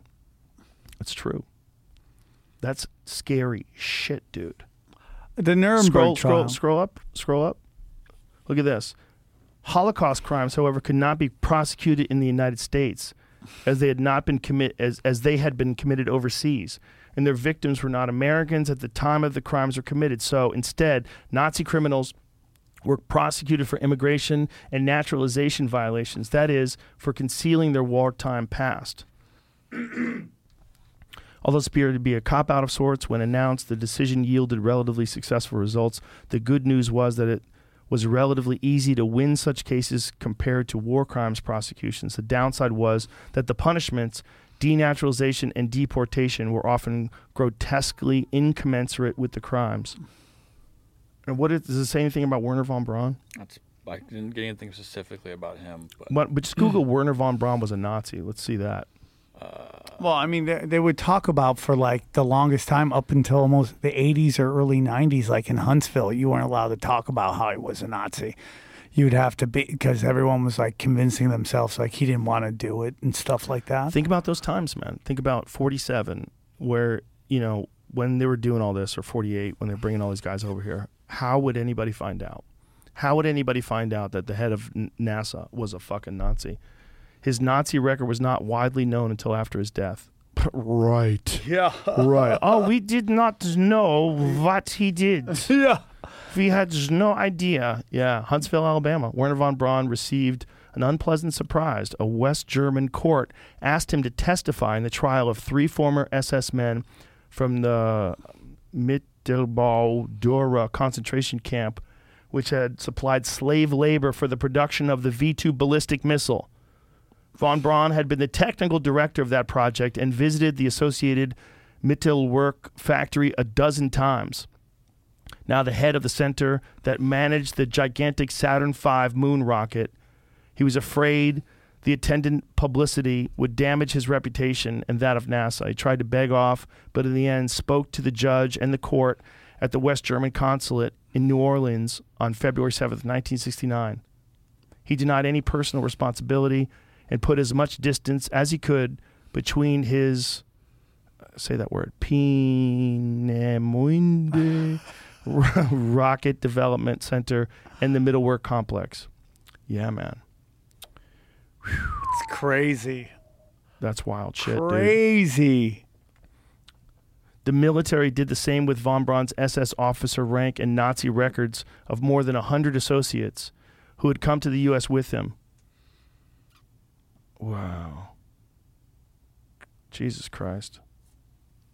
But the- you know, I, I guess they felt like we were in the Cold War with Russia, and we have two choices: either lose the war because the Russians get the Nazis, or we get the Nazis. Like that's some shit that you have to do. And it sounds horrible, and it is horrible. But so is war, and so is losing a nuclear war to the Russians, right? And if these hmm. motherfuckers are making weapons and, and, and fucking superior jet engines and all kinds of crazy shit that the Germans were doing and making rockets. They were very advanced with rocketry. Those crazy motherfuckers, they had to grab them. That's what's sick. What's sick is it was probably the thing to do. Yeah. Because if the if Russians got all of them, can you imagine if the Russians got all the Nazis? Said, "Come on over here, we got you. We got you, bro. What do you want? Want a palace? Hey, you got a fucking palace. Set them up. You, you want some uh, hot Russian ladies keep company with you while you're designing uh, the next uh, fucking apocalypse weapon that's going to destroy everything? Let's get all the greatest fucking scientists that you got. Come Have on Have you over. ever heard of Tataria? Tataria? You've never heard of Tataria? Oh, I it's like my love favorite this. thing. Sam is always. He's always I don't want to get too weird on you. I guess we already did, but Yeah, we're, um, we're Tataria. 3 we're hours into too weird, son. there's this belief that there's been a, uh, a hidden empire wiped from our, our history books, and it's Tataria. When was it around? It was oh, it was a shipping empire that was around up until maybe the 1800s. What? Yeah, and that Where was it was it? wiped out of the history books, and I love the I, oh, I love it. Sounds exciting. Where did they wipe it out of? Where was it supposedly? out of Russia. It was Russia. Yeah, it was out of Russia, and it was like a very advanced. And Have you looked into this? yeah, of course. As much as you looked into that guy being a Nazi? Well, I didn't look. At, I, I read his book. I did. I, Okay, here it is. Something T- comes t- up. Tatari. Mm. Tata- look up Tatarian Empire. but Tataria. There it is. start- Asia Tataria. Well, before we get into that, have you ever looked into like? Oh, wait a minute. They seem to say it's real. Hmm? No, it's a real place, Sam. Yeah. Someone said like a UFC fighter said he was from Tataria. Maybe there's hard fucking people in that part of the Oh world. yeah, dude. Let's uh see what it says. What is uh what is Tataria Uh, about? It's talking about it. It's, it's a Is there an article that doesn't look like the problem with Wikipedia is my eyes suck. I can't read it. um. I'll go with the, c- the conspiracy theory. sure, Okay. that's Grand the fun Tataria. shit. Grand Tataria. Lost land or civilization originated in Russia. Um, with aspects first appearing in Anatoly Fomenko's New chronology, and then popularized in the racial occult history of Nikolai Levashov. Russian pseudoscience, known for its nationalism, Tataria is presented as the real name for Russia, which was maliciously ignored in the West. But it also says it's a deep. Oh shit! But it's basically that there was this shipping empire that went all over the world. Imagine if you're on the beach in the Maldives and you see some hard ass looking Russian gangster with Tataria tattooed on his back. Yeah. Like, oh You're like, no, fuck, bro. I gotta get out of One here. of the chosen, but they're also known to be giants, dude. This is the uh, the Great Pyramids and the White House are remnants of Tatarian buildings. Dude, that's the crazy oh. thing. and the man. White House. Yeah. Well, as long as it's the White House too. Now I believe. Also, Penn Station, what the fuck are you or talking the about, original Sam? Penn Station in New York. Have Oh, you they ever looked into too? the conspiracies involving the World Fair of the like the Chicago World Fair? And Yeah. how, how like so they basically said they built this World Fair Right. in like two years, and if you ask actual architects, they would go just the design would take 15 years, and to build it would take forever. And they said that they built it in two years and then knocked it all down, bang, gone. What, what what did it look like? Hmm. The, it's like cool. the conspiracies of the World Fair. It looks like the Vatican. So this is what they built, and then they knocked it all down. They said they built all this in two years. Whoa. They built that in two years. That's what they said. And then they knocked it all down. What?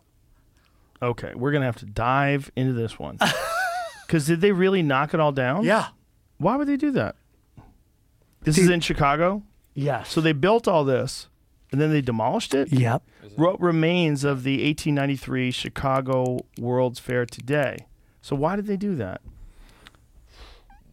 Are you asking me? Yeah. Because they're erasing history. Why would they want to erase something they built? And that's a whole different thing. I feel dude. like I'm providing a much needed service with your thought process on these things. Y- Thank you. I think someone needs to go, wait, hold on. Yeah.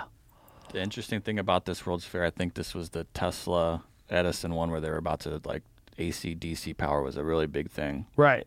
Look at that. They said they built that in two years, dude. All the structures, the, the sculptures and everything. Yeah. How many people? Did they build all those buildings? That's what they're saying. So why did why would they knock those down? They knocked those down? Are those like sets, like when you go to like Universal Studios and there's No, no, those- building behind it? Not that I know of, man. oh my god! Why don't you Google why did they demolish? I was hoping it would be in this thing. Let's 'cause it just said but what let's remains. just They Google talk about that. Or those Let's Google just if you could uh, indulge me, please Google why did they demolish the Chicago World Fair? What do you think? What do you think it's going to say? I, I'll tell you. Some propaganda by them, right? They're gonna. It's it's the erase history, bro. But why would they want to erase Timelines, something that we know about? But if we know that they did that, why would we want to erase dude, that? Because the Tatarians had very advanced technology, like giant uh, organs that could heal you through sound. Have you ever heard of that? Organs, like musical Like, organs, yeah, like Phantom of the it Opera would shit heal you through sound. through sound. Uh, free energy, that's a big part of it. Free energy. Free energy. Yeah, What What do you mean by free energy? that they could harness energy. Oh, like Tesla type, Yeah. like uh, harness electricity through Yep, the air. Yep, yep. You know, they had said that if he had done that, if Tesla had done that, it probably would have fucked the whole computer revolution. For good or bad? For bad, it wouldn't have worked. All the electricity in the air be frying all the devices. The but next- then I would I would think like, wouldn't they be able to make? Oh, also, there was a fire. Giant fire. Convenient. Oh yeah, convenient. Fire licked up a large part of the rep. Well, let's see. They were experimenting with electricity for the first time, and it causes a massive fire. Oh, what a shocker! Oh, yeah, couldn't. Well, don't you think maybe they didn't know what the fuck they were doing, Sam? For the f- uh, for three hours, the flames raged along the past end of the court of honor until nothing was left but charred, charred timbers and blackened plaster. A shower of sparks fell upon the ice in the lagoon until it looked like a sea of fire. They fell upon the adjacent buildings, threatening them with destruction. It was a magnificent spectacle that drew ceaseless exami- ex- exclamations of wonder and awe from the spectators that crowded the grounds in the vicinity of the fire. It was the greatest pyrotechnic display of the fair. Interesting so it caught words. fire. But hold on, Sam. words. But it's Sam. It caught fire. But the destruction did not end with the burning of these buildings. Firebrands were carried to the roof of the manufacturer's building, and the promenade around the, the crown of that enormous structure was soon on fire. The wind was strong, and the flames soon reached the immense wooden ventilators under the eaves. They were soon burning fiercely. The story under the roof was in a blaze. It sounded like a horrible fire, Sam. Yeah, But why would you think someone would start this on purpose? uh, to to destroy it. But would you think that it would be possible that the winds were really strong and an actual accidental fire that happens all the time broke out and it destroyed those buildings? Well, I- because they were experimenting with electricity for the fir- like what caused the fires? Do they know what caused the fires? Did they have like arson inspectors back then? It's very interesting, dude, because you know you go through a lot of these big cities and you kind of see this weird kind of ancient architecture, and then it's surrounded by modern architecture, and it just the two don't match at all. One is like very advanced, uh, like stuff we don't see anymore, and now this new stuff, and it's just like it's it's really mind blowing. And you see a lot of this stuff, especially when you go to the smaller cities. Like they went around and got rid of a lot of the stuff in the bigger cities, and they didn't bother to deal with the smaller cities. listen this the Panama Pacific International Exposition proved so popular and profitable that long before its closing proposals were made to save oh pro, long before its closing proposals were being made to save all or part of it architect willis polk in particular lobbied heavily for the preservation of the palace of fine arts the palace of horticulture north and uh, south and north gardens and the avenue of palms Louis Christian Mullgardt told the Commonwealth Club that when the exposition buildings are torn down, then will we have destroyed one of the greatest architectural units which has ever been created in the history of the world. The influential club, like many others, passed a resolution pleading for the preservation of as much of the fair as possible. Speculative forces proved far stronger than the dream, however, and the arches and towers were brought down in clouds of colored plaster, revealing their fall the underlying lath framework. The south gardens were scrapped clean of paintings, fountains, fountains, and sculpture, and small buildings were moved to the waterfront and barged throughout the Bay Area. The north gardens, Marina Gray, Marina Green rather, and Yacht Harbor remained a gift of the exposition, along with the Column of Progress, with its adventurous bowmen at the end of South Street until the 1920s. It succumbed to automotive collisions and was pulled down. Huh. This was the 1915 World Fair in San Francisco. A similar thing happened. They Will you do me a favor and hold on, go back to that and Google um, the adventurous bowman at the end of South Street? What is that? So that was the last thing that remained. What did that look like? See if you like images. So there it It's a statue, yeah. So it's a statue. And so too many people hit the guy with the bow and arrow, and that was the last thing remaining. Now, it sounds fucked that they would tear that stuff down, but you know, I'm I'm open to the idea that some idiot owned the land or someone wanted to do something else with it, and they decided to destroy it and build new shit there. You don't think so? Like after a fire, you think that they would have decided to preserve it? What if preserving it would cost a shitload of money? These were two Find separate something? events. Two separate events. The fires were in Chicago at the was pre 1900. Oh, what is that? This was 20 years later in the San Francisco World Fair. That was what you were showing me right Uh-huh, there. uh-huh. Oh, I thought it was the same World Fair. Nope, nope, So there's two World Fairs that caught fire. No, no. One This- of them they just destroyed This one, yeah, this one says they destroyed it. for no reason. I don't. That's where I don't. We didn't get there yet. So you think they did it because they want to hide history? Yeah. And you're not even high. um, is it possible? Tell me what you think of that. Which one is this? That's the one that's got caffeine. That's the Ignite. Yeah, dude. That's 150 milligrams of clean caffeine, baby. Spicy pineapple. It's good, Kill Cliff. dude. That's my shit, son. I I uh, helped design that one. It's Yeah. my idea. This Okay, remains. so this is remains? Chicago. That's pretty dope. It's pretty, See, here's pretty the thing, dope Joe. building. Like you don't see anymore. It's like this weird architecture. That's that true. Isn't surrounded by anything around it, and it's it, and it's like so. Have, What do you mean it's not so this surrounded by gets anything into around this gets into something you talk about like mud floods too. Like? Yeah, but this this stuff is like happened during modern history. Like they know about this. Like they know who built it. Pretty amazing. That's in San nine. Francisco from. Okay, it's still there. So look at that. Scroll back down there. It says nine amazing examples of world World's Fair architecture that still stand today. And look how dope that looks. Go back to that picture again. but they knocked down a lot. I'm sure they did, but that's because people are assholes. yeah. I don't think there's a grand conspiracy to knock. I mean, I could be wrong, but I, I'm looking at it. and I'm I'll going, take that as a win. Take it as a win. take that W, Sam. The world is very interesting, brother, and Why would they try to hide their their ability to create awesome structures?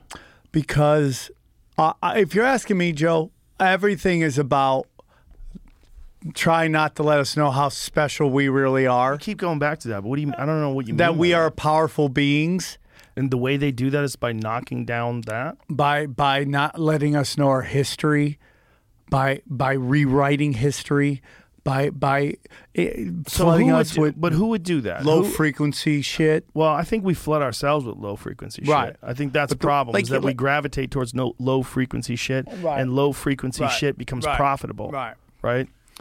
It, well, it just becomes like before the internet. Like we we only had a few kinds of a few different kind of ways to get stuff, Right. And they and the and these people controlled all that. Whether it was like just think about all the stuff that people were able to get away with before the internet was here, and we could like people do Right. their own research and stuff Right. like that, and the control. Catholic Church. Like if you. you know, Dude, that's a you look at the you look at the Vatican. That out of nowhere, it's like, what is that? I went to the? Vatican on an edible. Oh my god! Oh my god. the stuff you must have seen and felt and Yeah, because edible's a good thing to do because it lasts a long time. You know, that's a good. You smoke a joint, you're going to be normal in 20 minutes. You Yeah. don't want that. You want to be you want to be riding that cannabis wave for a while and soaking in the history of that place. and what did you think while you were there? It's wild. It's so much art. It's fucking insane. You want to go? Where did you get all this? right. How is this all yours? Don't you want to get in that library? Just like let me see what's Oh in there, God, dude. What do they have? what is in what there? did they have? Did you ever read the Sacred Mushroom and the Cross? No, I haven't. You need to read that. I will. It's uh, a great book about uh, this guy John Marco Allegro who deciphered the Dead Sea Scrolls. He was on the on the committee like for 14 years, worked in the Dead Sea Scrolls, and his conclusion was that the entire Bible was all misunderstanding. It was really about psychedelic mushrooms and fertility cults. It's a wild book. Supposedly, the Catholic Church bought it up, but it's it's in print again now. oh, really? Yeah. I love Yeah, I those got- dangerous books. I got old copies of it. I got copies, used copies of it from when it was first released. I have two copies of it. Oh, okay. It's a fascinating book because if the guy was right, it's crazy. The the thing about it is that there's for sure in a lot of ancient religious artwork, there's depictions of mushrooms, for sure. Yeah. And for sure, they thought that if they ate a mushroom and tripped balls, they probably thought they'd stumbled upon some gift from God, some magic, something something that reaffirmed all of their beliefs in the world. Just like, you know, the people that thought rich, witches were real, they did the LSD bread and they fucking tripped balls and Right, killed all the witches. right.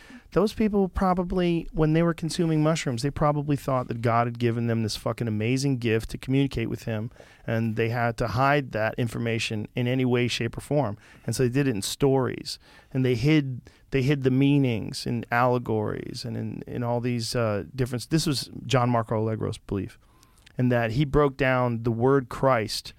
He, he traced it back to an ancient Sumerian word that meant a mushroom covered in God's semen. Really? And what they believed is that when it rained, you got to remember, infant mortality back then is very high. Are we talking space Right. bukkake right whole- now? yeah, space bukkake, exactly.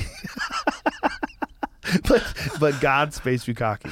But infant mortality back then was really high, right? So they they, they and they wanted to, to make as many people as possible. Otherwise, it wouldn't be any people. Like these people were actively practicing fertility rituals, and they were trying to get pregnant, and it was like a really important thing. So they had rituals they would do to try to get pregnant, and they also had this ancient use of psychedelic mushrooms. So when it rained all of a sudden these mushrooms would appear. Like you know what it's like when you go out in your yard and it was raining and then you'll see mushrooms. Like they weren't there yesterday.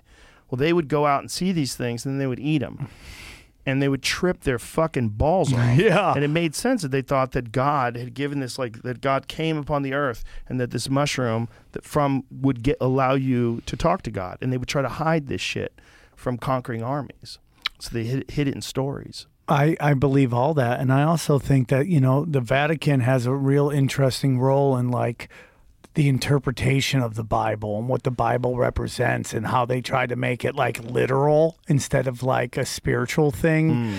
And, you know, I mean, if you kind of take a look at like St. Patty's Day, right? You ever study St. St. Patty's I Day? never have. And what it really is? It's What is it? like so it's like you know St. Patty's Day is basically St. Uh, uh, who was it? Uh, Patrick is sent into Ireland to rid the snakes. That is it, right? But the truth is, like, I don't think there's snakes in Ireland, and it, what they're actually talking about are pagans, and it's actually a story of genocide, dog. Really? Yeah, that's what St. Patty's Day is all about.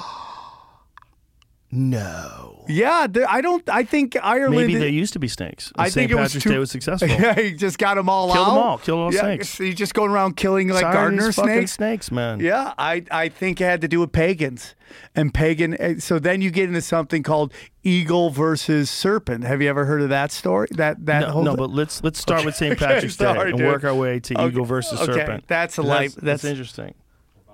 Well, Oh, James like, what about he can't follow? like- like- can't follow this chaos. No, I am. I like. Well, what do you want me okay, to look? St. So I did. Patrick's Day was Yeah. really about uh, not. Pagans. That's what he said. Well, that part was is not. Uh, that'd be harder to find out, but there were not snakes there. Okay, it says, uh, did St. Patrick really drive snakes out of Ireland? The stuff of legend, the reptiles never existed on the Emerald Isle. Um, St. Patrick's Day. Oh, you son of a bitch. Enter your email to continue reading. You son of a bitch. yeah. What are you doing? Trying to get us. It's your fucking mailing It's too list. cold It's too cold. for For snakes. snakes. Right, right. So maybe it was just uh, like a way they had to explain why there's no snakes there. which gets into this thing called eagle versus serpent, and I, th- we'll we'll get into it. But those are symbolisms, right? The eagle represents authority and power. Oh. That's why you see it on all these flags. The eagle represents the serpent represents knowledge, and knowledge is power. And so, and, the- and ancient knowledge. So, like when they talk about serpents, they're talking about pagans, and and we have a negative connotation what pagan is in this country because we assume it's like witches and stuff like that. But We assume it's uh, kids with asshole stepdads. right, goth kids, They're really into anime.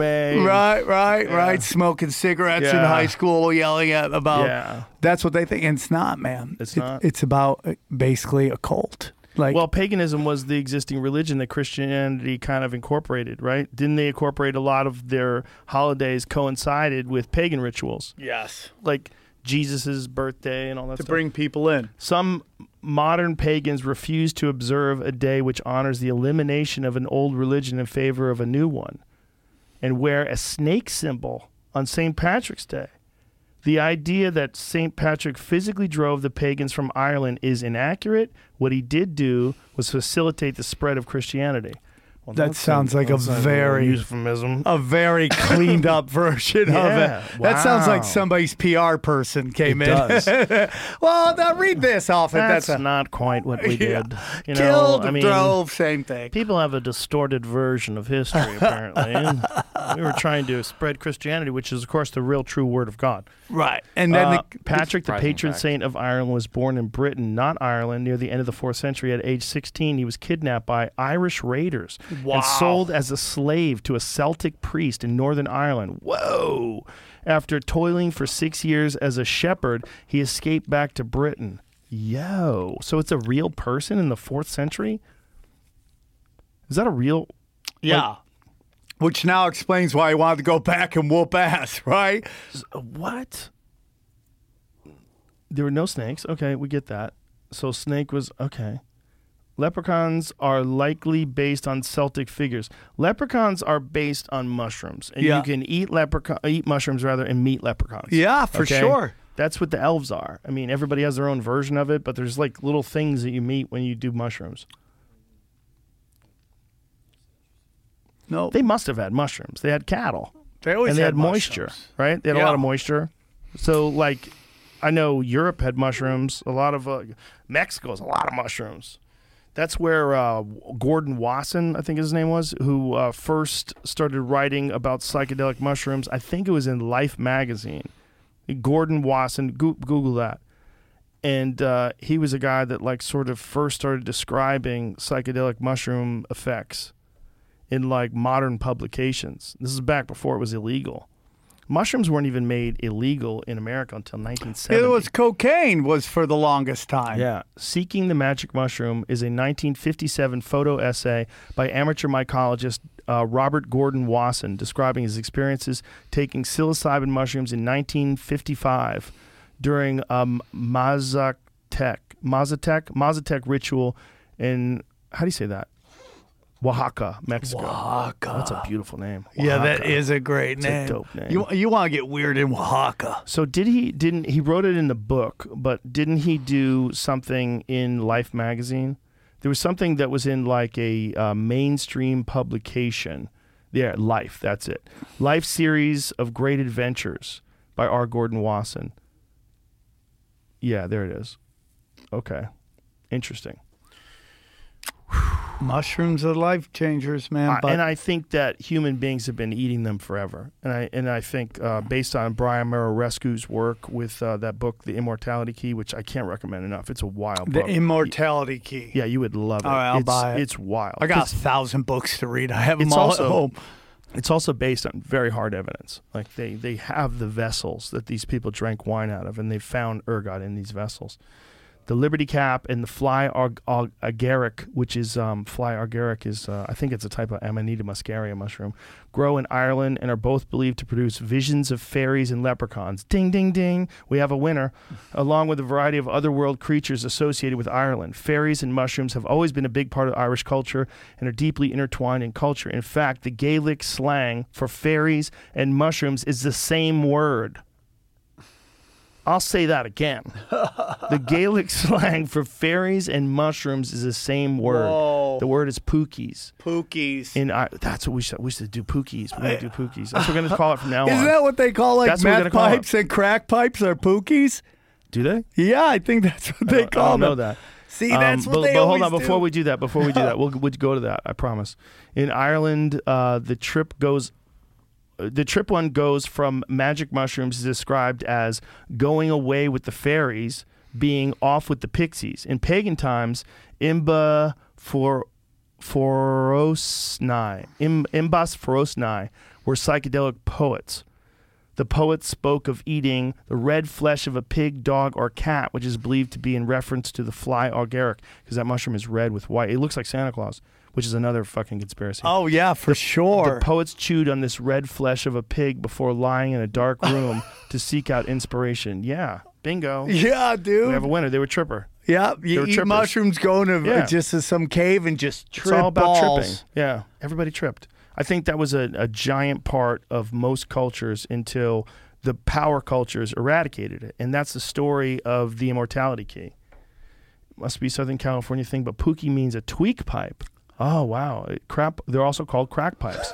wow, pookie. Wow, that's crazy. Damn, dude. That's crazy. It went from being uh, something that allows you to connect with leprechauns to a, a crack pipe. That's what they always do. They take it and they they invert it, dude, all the time. wow, that's crazy.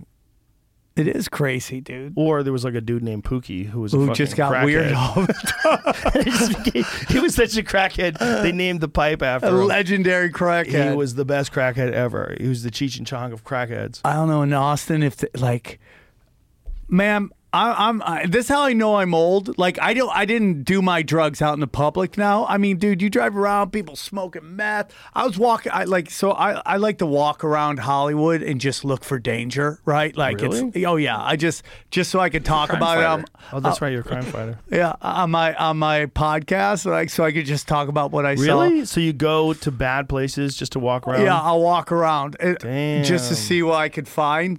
You're a fucking investigative journalist. Yeah, I am. I'm a Dick Joe comic investigative reporter. and, ah. and dude, I was on Hollywood Boulevard one day, and like Hollywood Boulevard now is like straight out taxi driver, dude. It's the same kind of. It's really not like gritty, Yeah. gritty, dark energy, Dangerous. man. And you just walk around, And there's still tourists. and there's still tourists. so this is the just wandering the streets. So the the tourist uh, company that's in charge of uh, the Hollywood Tourist uh, Board was bragging that, that Hollywood Boulevard was voted top 100 uh, tourist spots to go to. But what they never told you, it was number 100 out of the 100 that they were. To- What was number 99? I have no clue, but it was voted number uh, Paul top- Revere's house. Yeah, something like that. Some re- dude, you ever hear about what Ben Franklin was? Okay, that's a different story. But what did he do? You never heard that, like what he was found in? They found in his house, No. like tons of bodies, bro. What? Ben Franklin, they found tons of bodies in his. Ben Franklin was a serial killer? Uh, no, he was like doing some weird shit, dude. Bodies. Like dog. experimenting with yeah, bodies? Yeah, yeah, yeah, yeah, yeah, yeah. Is this real?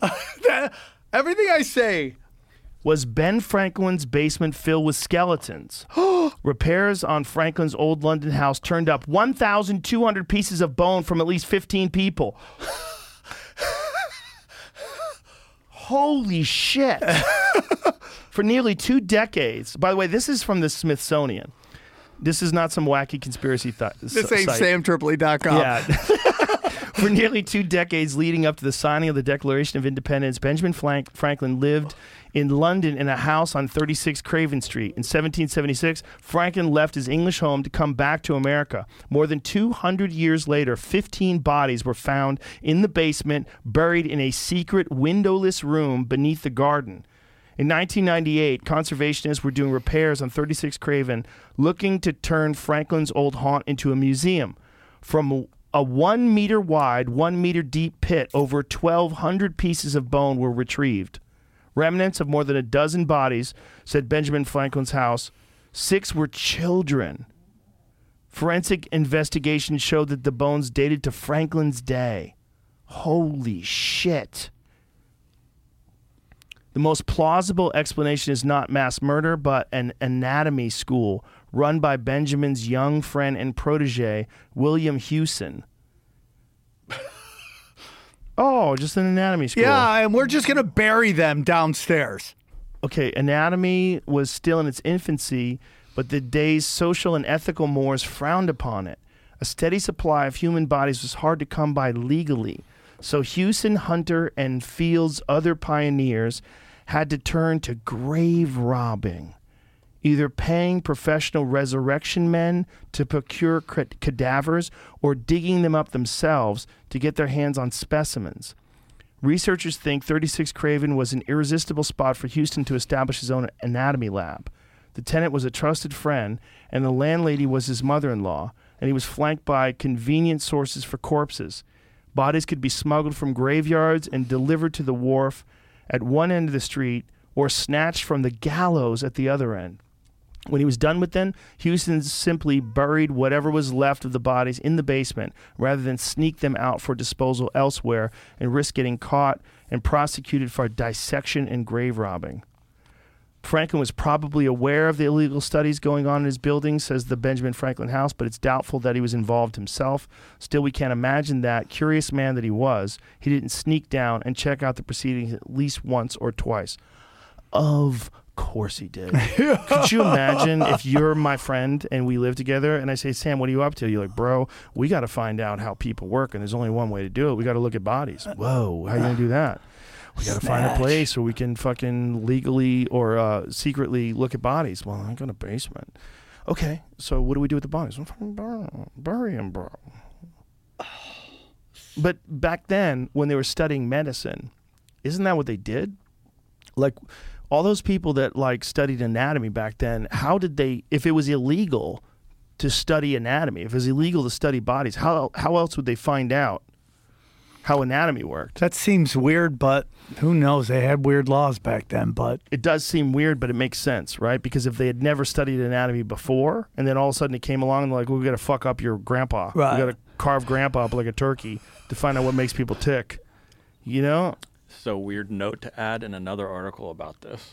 Oh boy.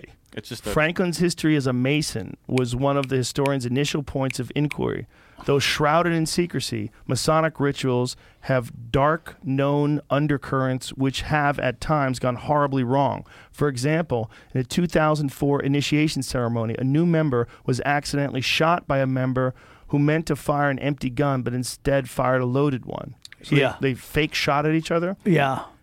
But when historians, historians dug deeper into what was going on in the Franklin home during the years the bones dated back to, they discovered the real culprit behind the bones is one of William Hewson, Yeah, the, the uh, medical article's the student. same. Yeah, they're basically saying the same thing.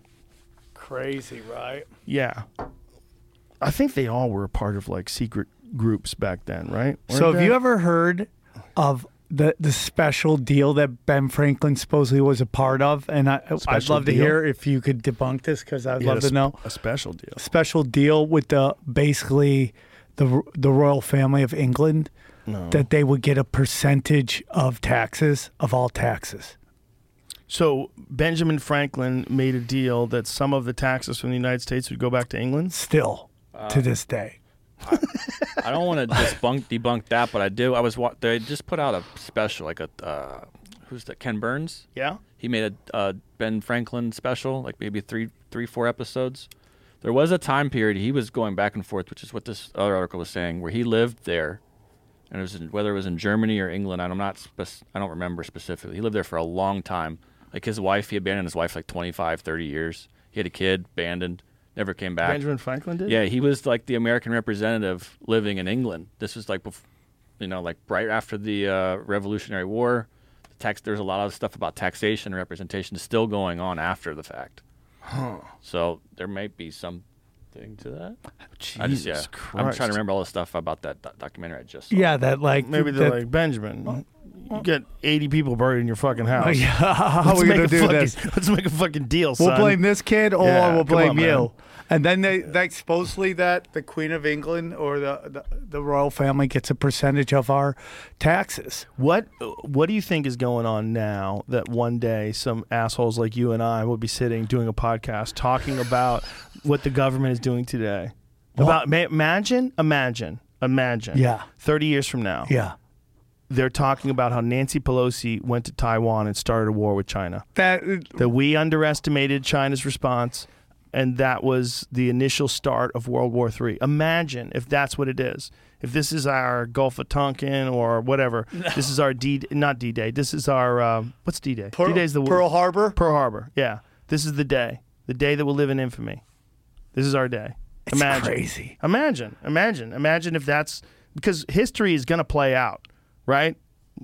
We we are not there yet. Yeah. Whatever whatever's going to happen hasn't happened. Yeah, That's a possibility. it is. That's what's crazy is that the Chinese government is saying that. Did you know that Chris Williamson said that yesterday that they had posted on their social media account "Prepare for War." Yeah, that's what we're using now. Social media to declare war. Trump did that. Yep. Yep. Remember, he Yep. called uh, Kim Jong Un "Little Rocket Man." and he's like, "Our rockets are bigger and better. I promise you.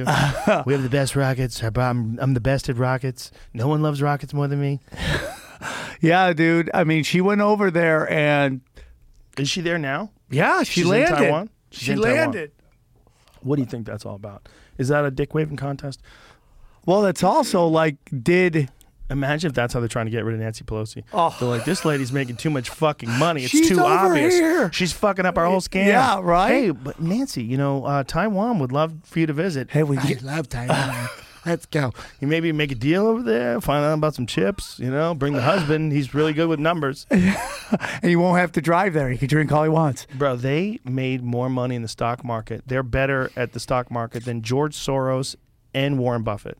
It's unbelievable. Two guys that that's all they do. That's their thing. Warren Buffett, that's his fucking thing. I get what she's like hitting at eighty percent. She's so good. Her husband's a genius. He's amazing. Just a wine drunk with Bro, big when they, shiny when tits. they asked her whether or not she gave information, she's like, certainly not. and she pushes the microphone. Okay, thank you. Yeah, just I just- away. Dude, how long has she been there? Forever. There's a picture of her Yes. with, Kennedy. JFK at his Yeah. inauguration. Yeah, yeah, yeah. That's insane to be there Insane. that long Insane. in power. it's amazing. It's amazing. And It's it's, just like how how do we not have term limits? Like that is too long to be there. She keeps getting voted in. What's amazing is uh, one of my favorite images of her mock clapping Trump. Oh yeah. Oh yeah. you don't like this Ma- one? Whatever yeah. she's doing here. Oh my God, Kyle Dunnigan's shit with The funniest it's dude. the craziest shit of all time. He It's so funny. So gifted. So good. That that is so good. That fucking that thing that thing that they do. Oh my god. That that web series that they do. It's him and I think Kurt Metzger Kurt Metzger with is the fucking man. He is so funny. Yeah, that and he's a great writer. He's so good. He's so funny. And the two of them together, the fucking sketches that they put together are so funny. They're so ruthless. And it's just weird that like we need like those guys to do it on YouTube and we're not seeing like Saturday Night Live do it and all these Mm-hmm. other because that's what should be done. I no, feel no one can go that hard unless you're on the internet. Right, it's kind of crazy, but even Yeah. just a little bit, it just seemed like when, ev- and this is my kind of problem with comedy right now. And I love all comics, but there's a lot of comics who are like my generation who felt like the censorship from the religious right that still can't, that just don't understand that that censorship. Yeah, there are crazy religious right people out there, but the censorship is now from the left. There's And- a lot of censorship from the left, but if the left lets up, the right will pick it up. Well, well, you already see it. You remember when with the Roe versus Wade, you got the crazy people on. This is the end of hookup culture. You're like, stop it, please. Settle down. The guys who are like hating against gays while they're sucking trucker dick on the weekends. You- now, the real conspiracy theorists will say that this Roe versus Wade thing is to distract us from all the other stuff going on in the world, so that we'll fight over that because it's such a hot button topic for America. Yeah. people are so divided on abortion rights, and it's so it's so important. It's such a line in the sand for a lot of people, especially women. You know that this a woman's right to choose is such a line in the sand that when they take that away, then people are going to be fighting so hard for that that they're going to ignore all the other shenanigans that are going on. Well, I, I think that I think the biggest problem that the right to to choose people messed up on is that so many of them were anti right to choose when it came to getting the vaccine. And you see it Right, happen my all body, the time. my choice. Yeah, and then Yeah. they they, It's different. They think it's different because it involves other people. Like the the being a having a pregnancy and me as a woman having autonomy over your body is is your choice. And a man telling you what you can and can't do, which is often the case, is what's so infuriating. The difference is they thought the vaccine was going to stop the spread of the virus and stop the virus in its tracks. So well, they I also think, thought it was a world horse, uh, a, a public uh, problem when it really wasn't. If you take a look at like the actual numbers of people who could who passed away from it, it was like a ninety nine percent survival rate. Yeah, but it still is a public problem if you have 100 friends and one of them dies from this fucking thing. Especially people that are vulnerable, people with autoimmune dis- diseases, older people, overweight people. Right. I get their perspective, and I get if if it really did stop the spread of the virus, that it would it totally makes sense. The problem is once it was recognized that it didn't, they stuck with the same game plan instead of saying, "Hey, what are the other options? What are the other things to do it?" And how many people exactly are experiencing adverse symptoms and effects from this? How many people are hospitalized because of it? How, what what's happening? Like really happening? Let's instead of pretending that it's all good, let's look at all of the good it does and then also what's the bad it does and let people make informed choices. That's always been the case with medicine, especially when you're talking about something that may or may not help you because it may or may not stop the spread. It may help you if you uh, if you encounter the virus within a certain period of time, but then, you know, a lot of places they're saying if you were vaccinated and boosted a year ago, it doesn't count anymore It's crazy. like they're making you get boosters and more boosters and, and even while the effects of the virus have diminished greatly right it's still dangerous to a lot of people no doubt about it. But at what percentage now? And what are the numbers? And can we be accurate about that so we can make an informed decision? That's why people get upset because they don't feel like they're able to make their own decisions about these kind You of things. thought, but do you believe there was a manipulation of the numbers I- I- to make it presented as something? So it all kicks off with these would- videos of a uh, of Chinese people falling backwards, right? They're like, "Oh my God, this thing's going on in China," and it's presented on the news as this crazy thing going on. And even though we never saw it until when vaccines hit, and you see all these kind, you see the com- comedian, uh, what's her face in in. oh yeah she just falls right back. Like, yeah, there's there's certain people that, and Dr. Drew's talked about this from the booster do have, uh, and maybe even from the second shot, do have an ad- adverse event. I know people that have had it. The question is how many.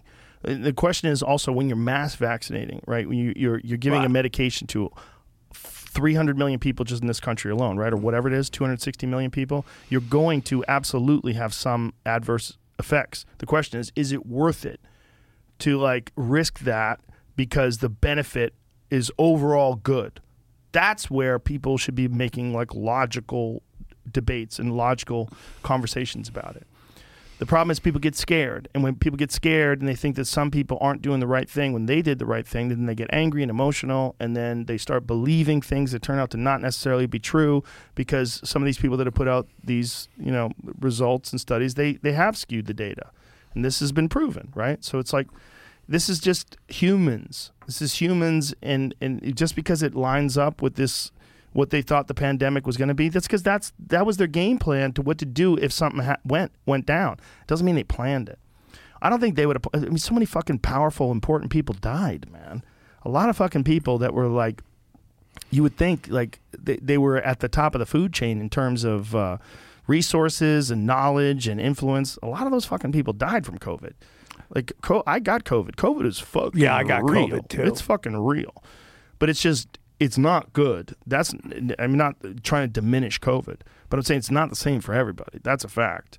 And and taking into account different people, particularly children's immune systems and their responses to it, I think uh, you know we we as a as a society always when something goes down and it's scary we we have like sides that we pick we have positions that we take and we stand by them and we defend them even when more data keeps coming out that shows you that it, it, it wasn't exactly accurate So I always think, dude, this is my opinion that, you know, you'll have the trust authority side and then you have the conspiracy side. And never is it one completely way or the other. Right. But for me, I think it tends to more lean towards the conspiracy side more often than not. Now, not saying that's completely, but it towards leans towards the conspiracy side more times than not. Because to be honest with you joe i've been saying the same thing today that i'm saying when this whole thing came out. So that's the only reason i go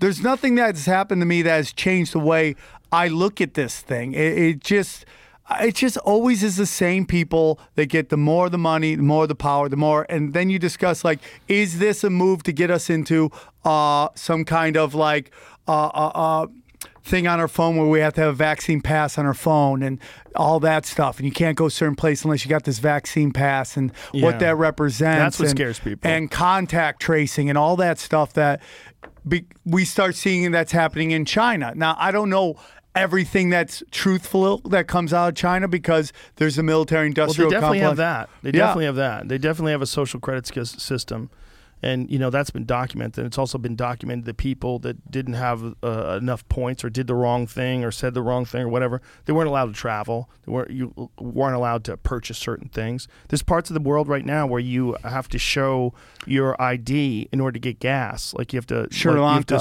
yeah, you have to scan your your number Right. to see if you're allowed to get gas. I mean, what happened in Canada with the truckers where they shut down people's bank accounts Yes. because they were associated with that's Scary shit. Been some people have been talking about for very that that is the scary part of moving to crypto, right? Is Did that, they give them their money back? Did they give the the truckers in Canada their bank accounts back? Whatever happened with that? That's an interesting question, right? It's scary, when man. They, they took away their access to their funds to try to encourage them to quit. Or somebody just uh, one woman just sent like a hundred bucks to it, and the government shut down her bank account, didn't allow her to get into her bank. That to me is super scary. Canada unlocks vast majority of bank accounts frozen over support for trucker convoy. So they they unlocked the vast majority, but they kept some locked down. The Do you think Trudeau's Castro's kid? boy, he looks like it, doesn't he? Oh, they have the exact same Crazy. It's crazy. That's the wildest conspiracy ever. You you see that? You see that? Uh, How is that? Is that is there like a timeline where that actually makes sense? Where his I mom met does. Castro? I have a I have an episode I did called Cuckapalooza, right? and it's basically all of these offsprings that don't look like their fathers, but they look like friends of the family. And I have this whole theory that they all just like everybody hooks up, and it's hot potato. Ronan oh yeah, Farrow. with Frank, Sinatra. looks exactly like him. Here, Trudeau was born a little more than nine months after the marriage of his parents, and more than four years before Margaret made a much publicized trip to Cuba. So that doesn't make sense. Margaret was 22 when she married the 51 year old prime minister and was a subject of intense media scrutiny. I like that. yeah, Mm. good for him. Good for him. You go, boy. Sort of like. Okay. Subject of intense media scrutiny. Or ex- back then, that was normal, though, right? Experts say it would have been impossible for an earlier visit to Cuba to go unnoticed. Experts say. As long as they say. Cuban media have been unusually open about the death of Castro's oldest son, Fidelito, describing it as a suicide after a long depression. Neither state media nor independent reporters covering the death have reported the existence of a suicide note. Okay, but that's just we're going into a weird area here. But Well, but do me a favor, no and just to just do for with Trudeau. funsies, just for funsies. That's why it came out. Is because there's on supposedly a suicide note said that. Oh, the suicide note, but the, but supposedly But look no at their suicide note. faces, dude. But let's yeah, that's what I wanted to do. Let, okay, uh, February one, suicide of Castro's oldest son Fidelito spurred the most recent reports on several sites claiming that Fidelito left a suicide note referring to Justin Trudeau as his half brother. The theory was that Castro was Trudeau's father. Was also shared wildly on social media. Okay, just for funsies, and this is just funsies. Let's go. let's Google. Look at the two of them together. no, there's some that are like There's um. There's like multiple. oh, right down there, right down there. See that six pictures right there? There it is. Yeah, that's it. that's wild. That is wild. That is fucking wild.